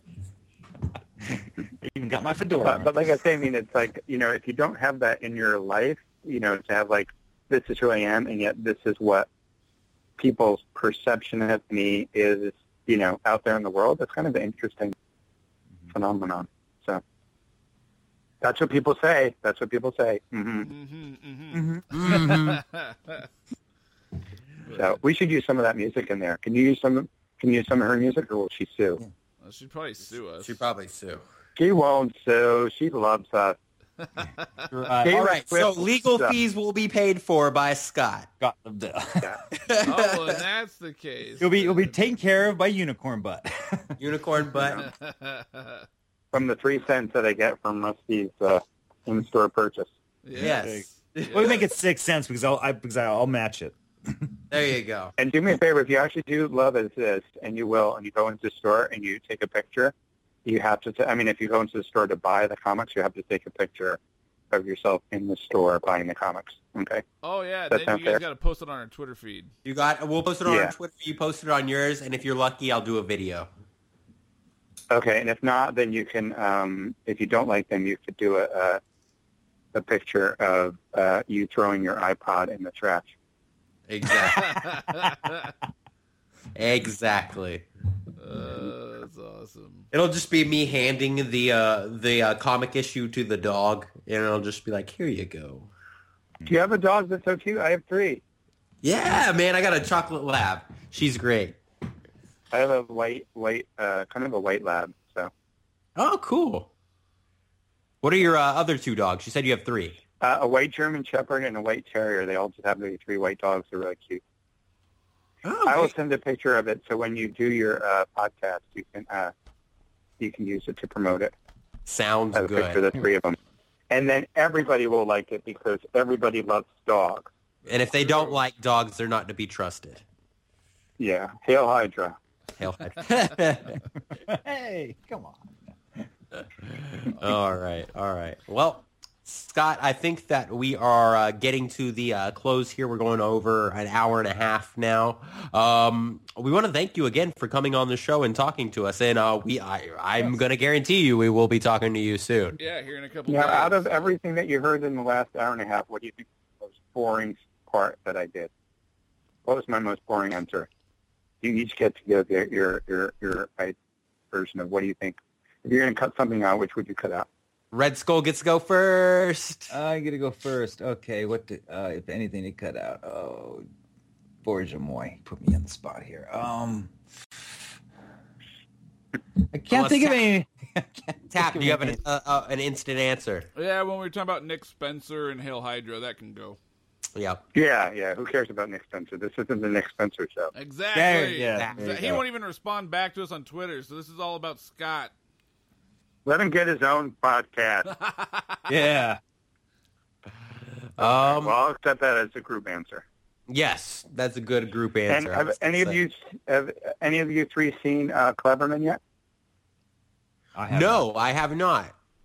It's a new series. It's on Netflix. It's six episodes long. It's Australian, so it, it's a little different from uh, an American television series in the pacing. And I have to say, the last uh, the last episode was just like they rushed through a whole season in in an episode. It was pretty astounding to watch, but it's still um, it's really like if you like Stranger Things, you'll like that. It's really uh, cool, and so I would recommend that you guys. Uh, What was it called? it's only again? six hours in. It started in 216. Cleverman. It's C L E V E R M A N, right. and Alright. it's an odd title, and Oh, it's yep, uh, but it it's on. Uh, yeah, it's Australian Sundance. Uh, put it together, and now it's on Netflix. And uh, I can't say no, nice things about it. It's really, uh, it's a show you wouldn't see in America. Powerful normally, beings so. known as Hairies. Hey, I'll give that a try. I'm just about ready. I'm just about finishing up my Netflix show that I'm watching now. Is it uh, the IT Crowd, a British comedy, which is actually Oh, pretty yeah, yeah. Enjoyable. I was about to say after this, I'm just going to be editing articles for uh, for the website. So uh, as I'm editing, I'm sure it'll be uh, something to put on. Yeah, and it's really, uh, you know, it's uh, it's different, and I would like to, uh, like, you know, I think uh, it's like Stranger Things. I think people are going to be hearing more and more about it in weeks to come. So, Awesome. Uh, very a cool. Pleasure. all right, well, thank you guys. It was tremendously fun, and uh, Yes. I'll talk to you soon. And I'll talk to you uh, sometime between now and Wednesday. Yes. sounds, Sounds good, Thank man. You very much. Thanks for joining us. Check us out, 4guysincomic.com, and follow us on social media Twitter at number 4 guys in a comic, Facebook, keyword 4 guys in a comic. Also check out popnerdtv.com and contv.com. Till next time,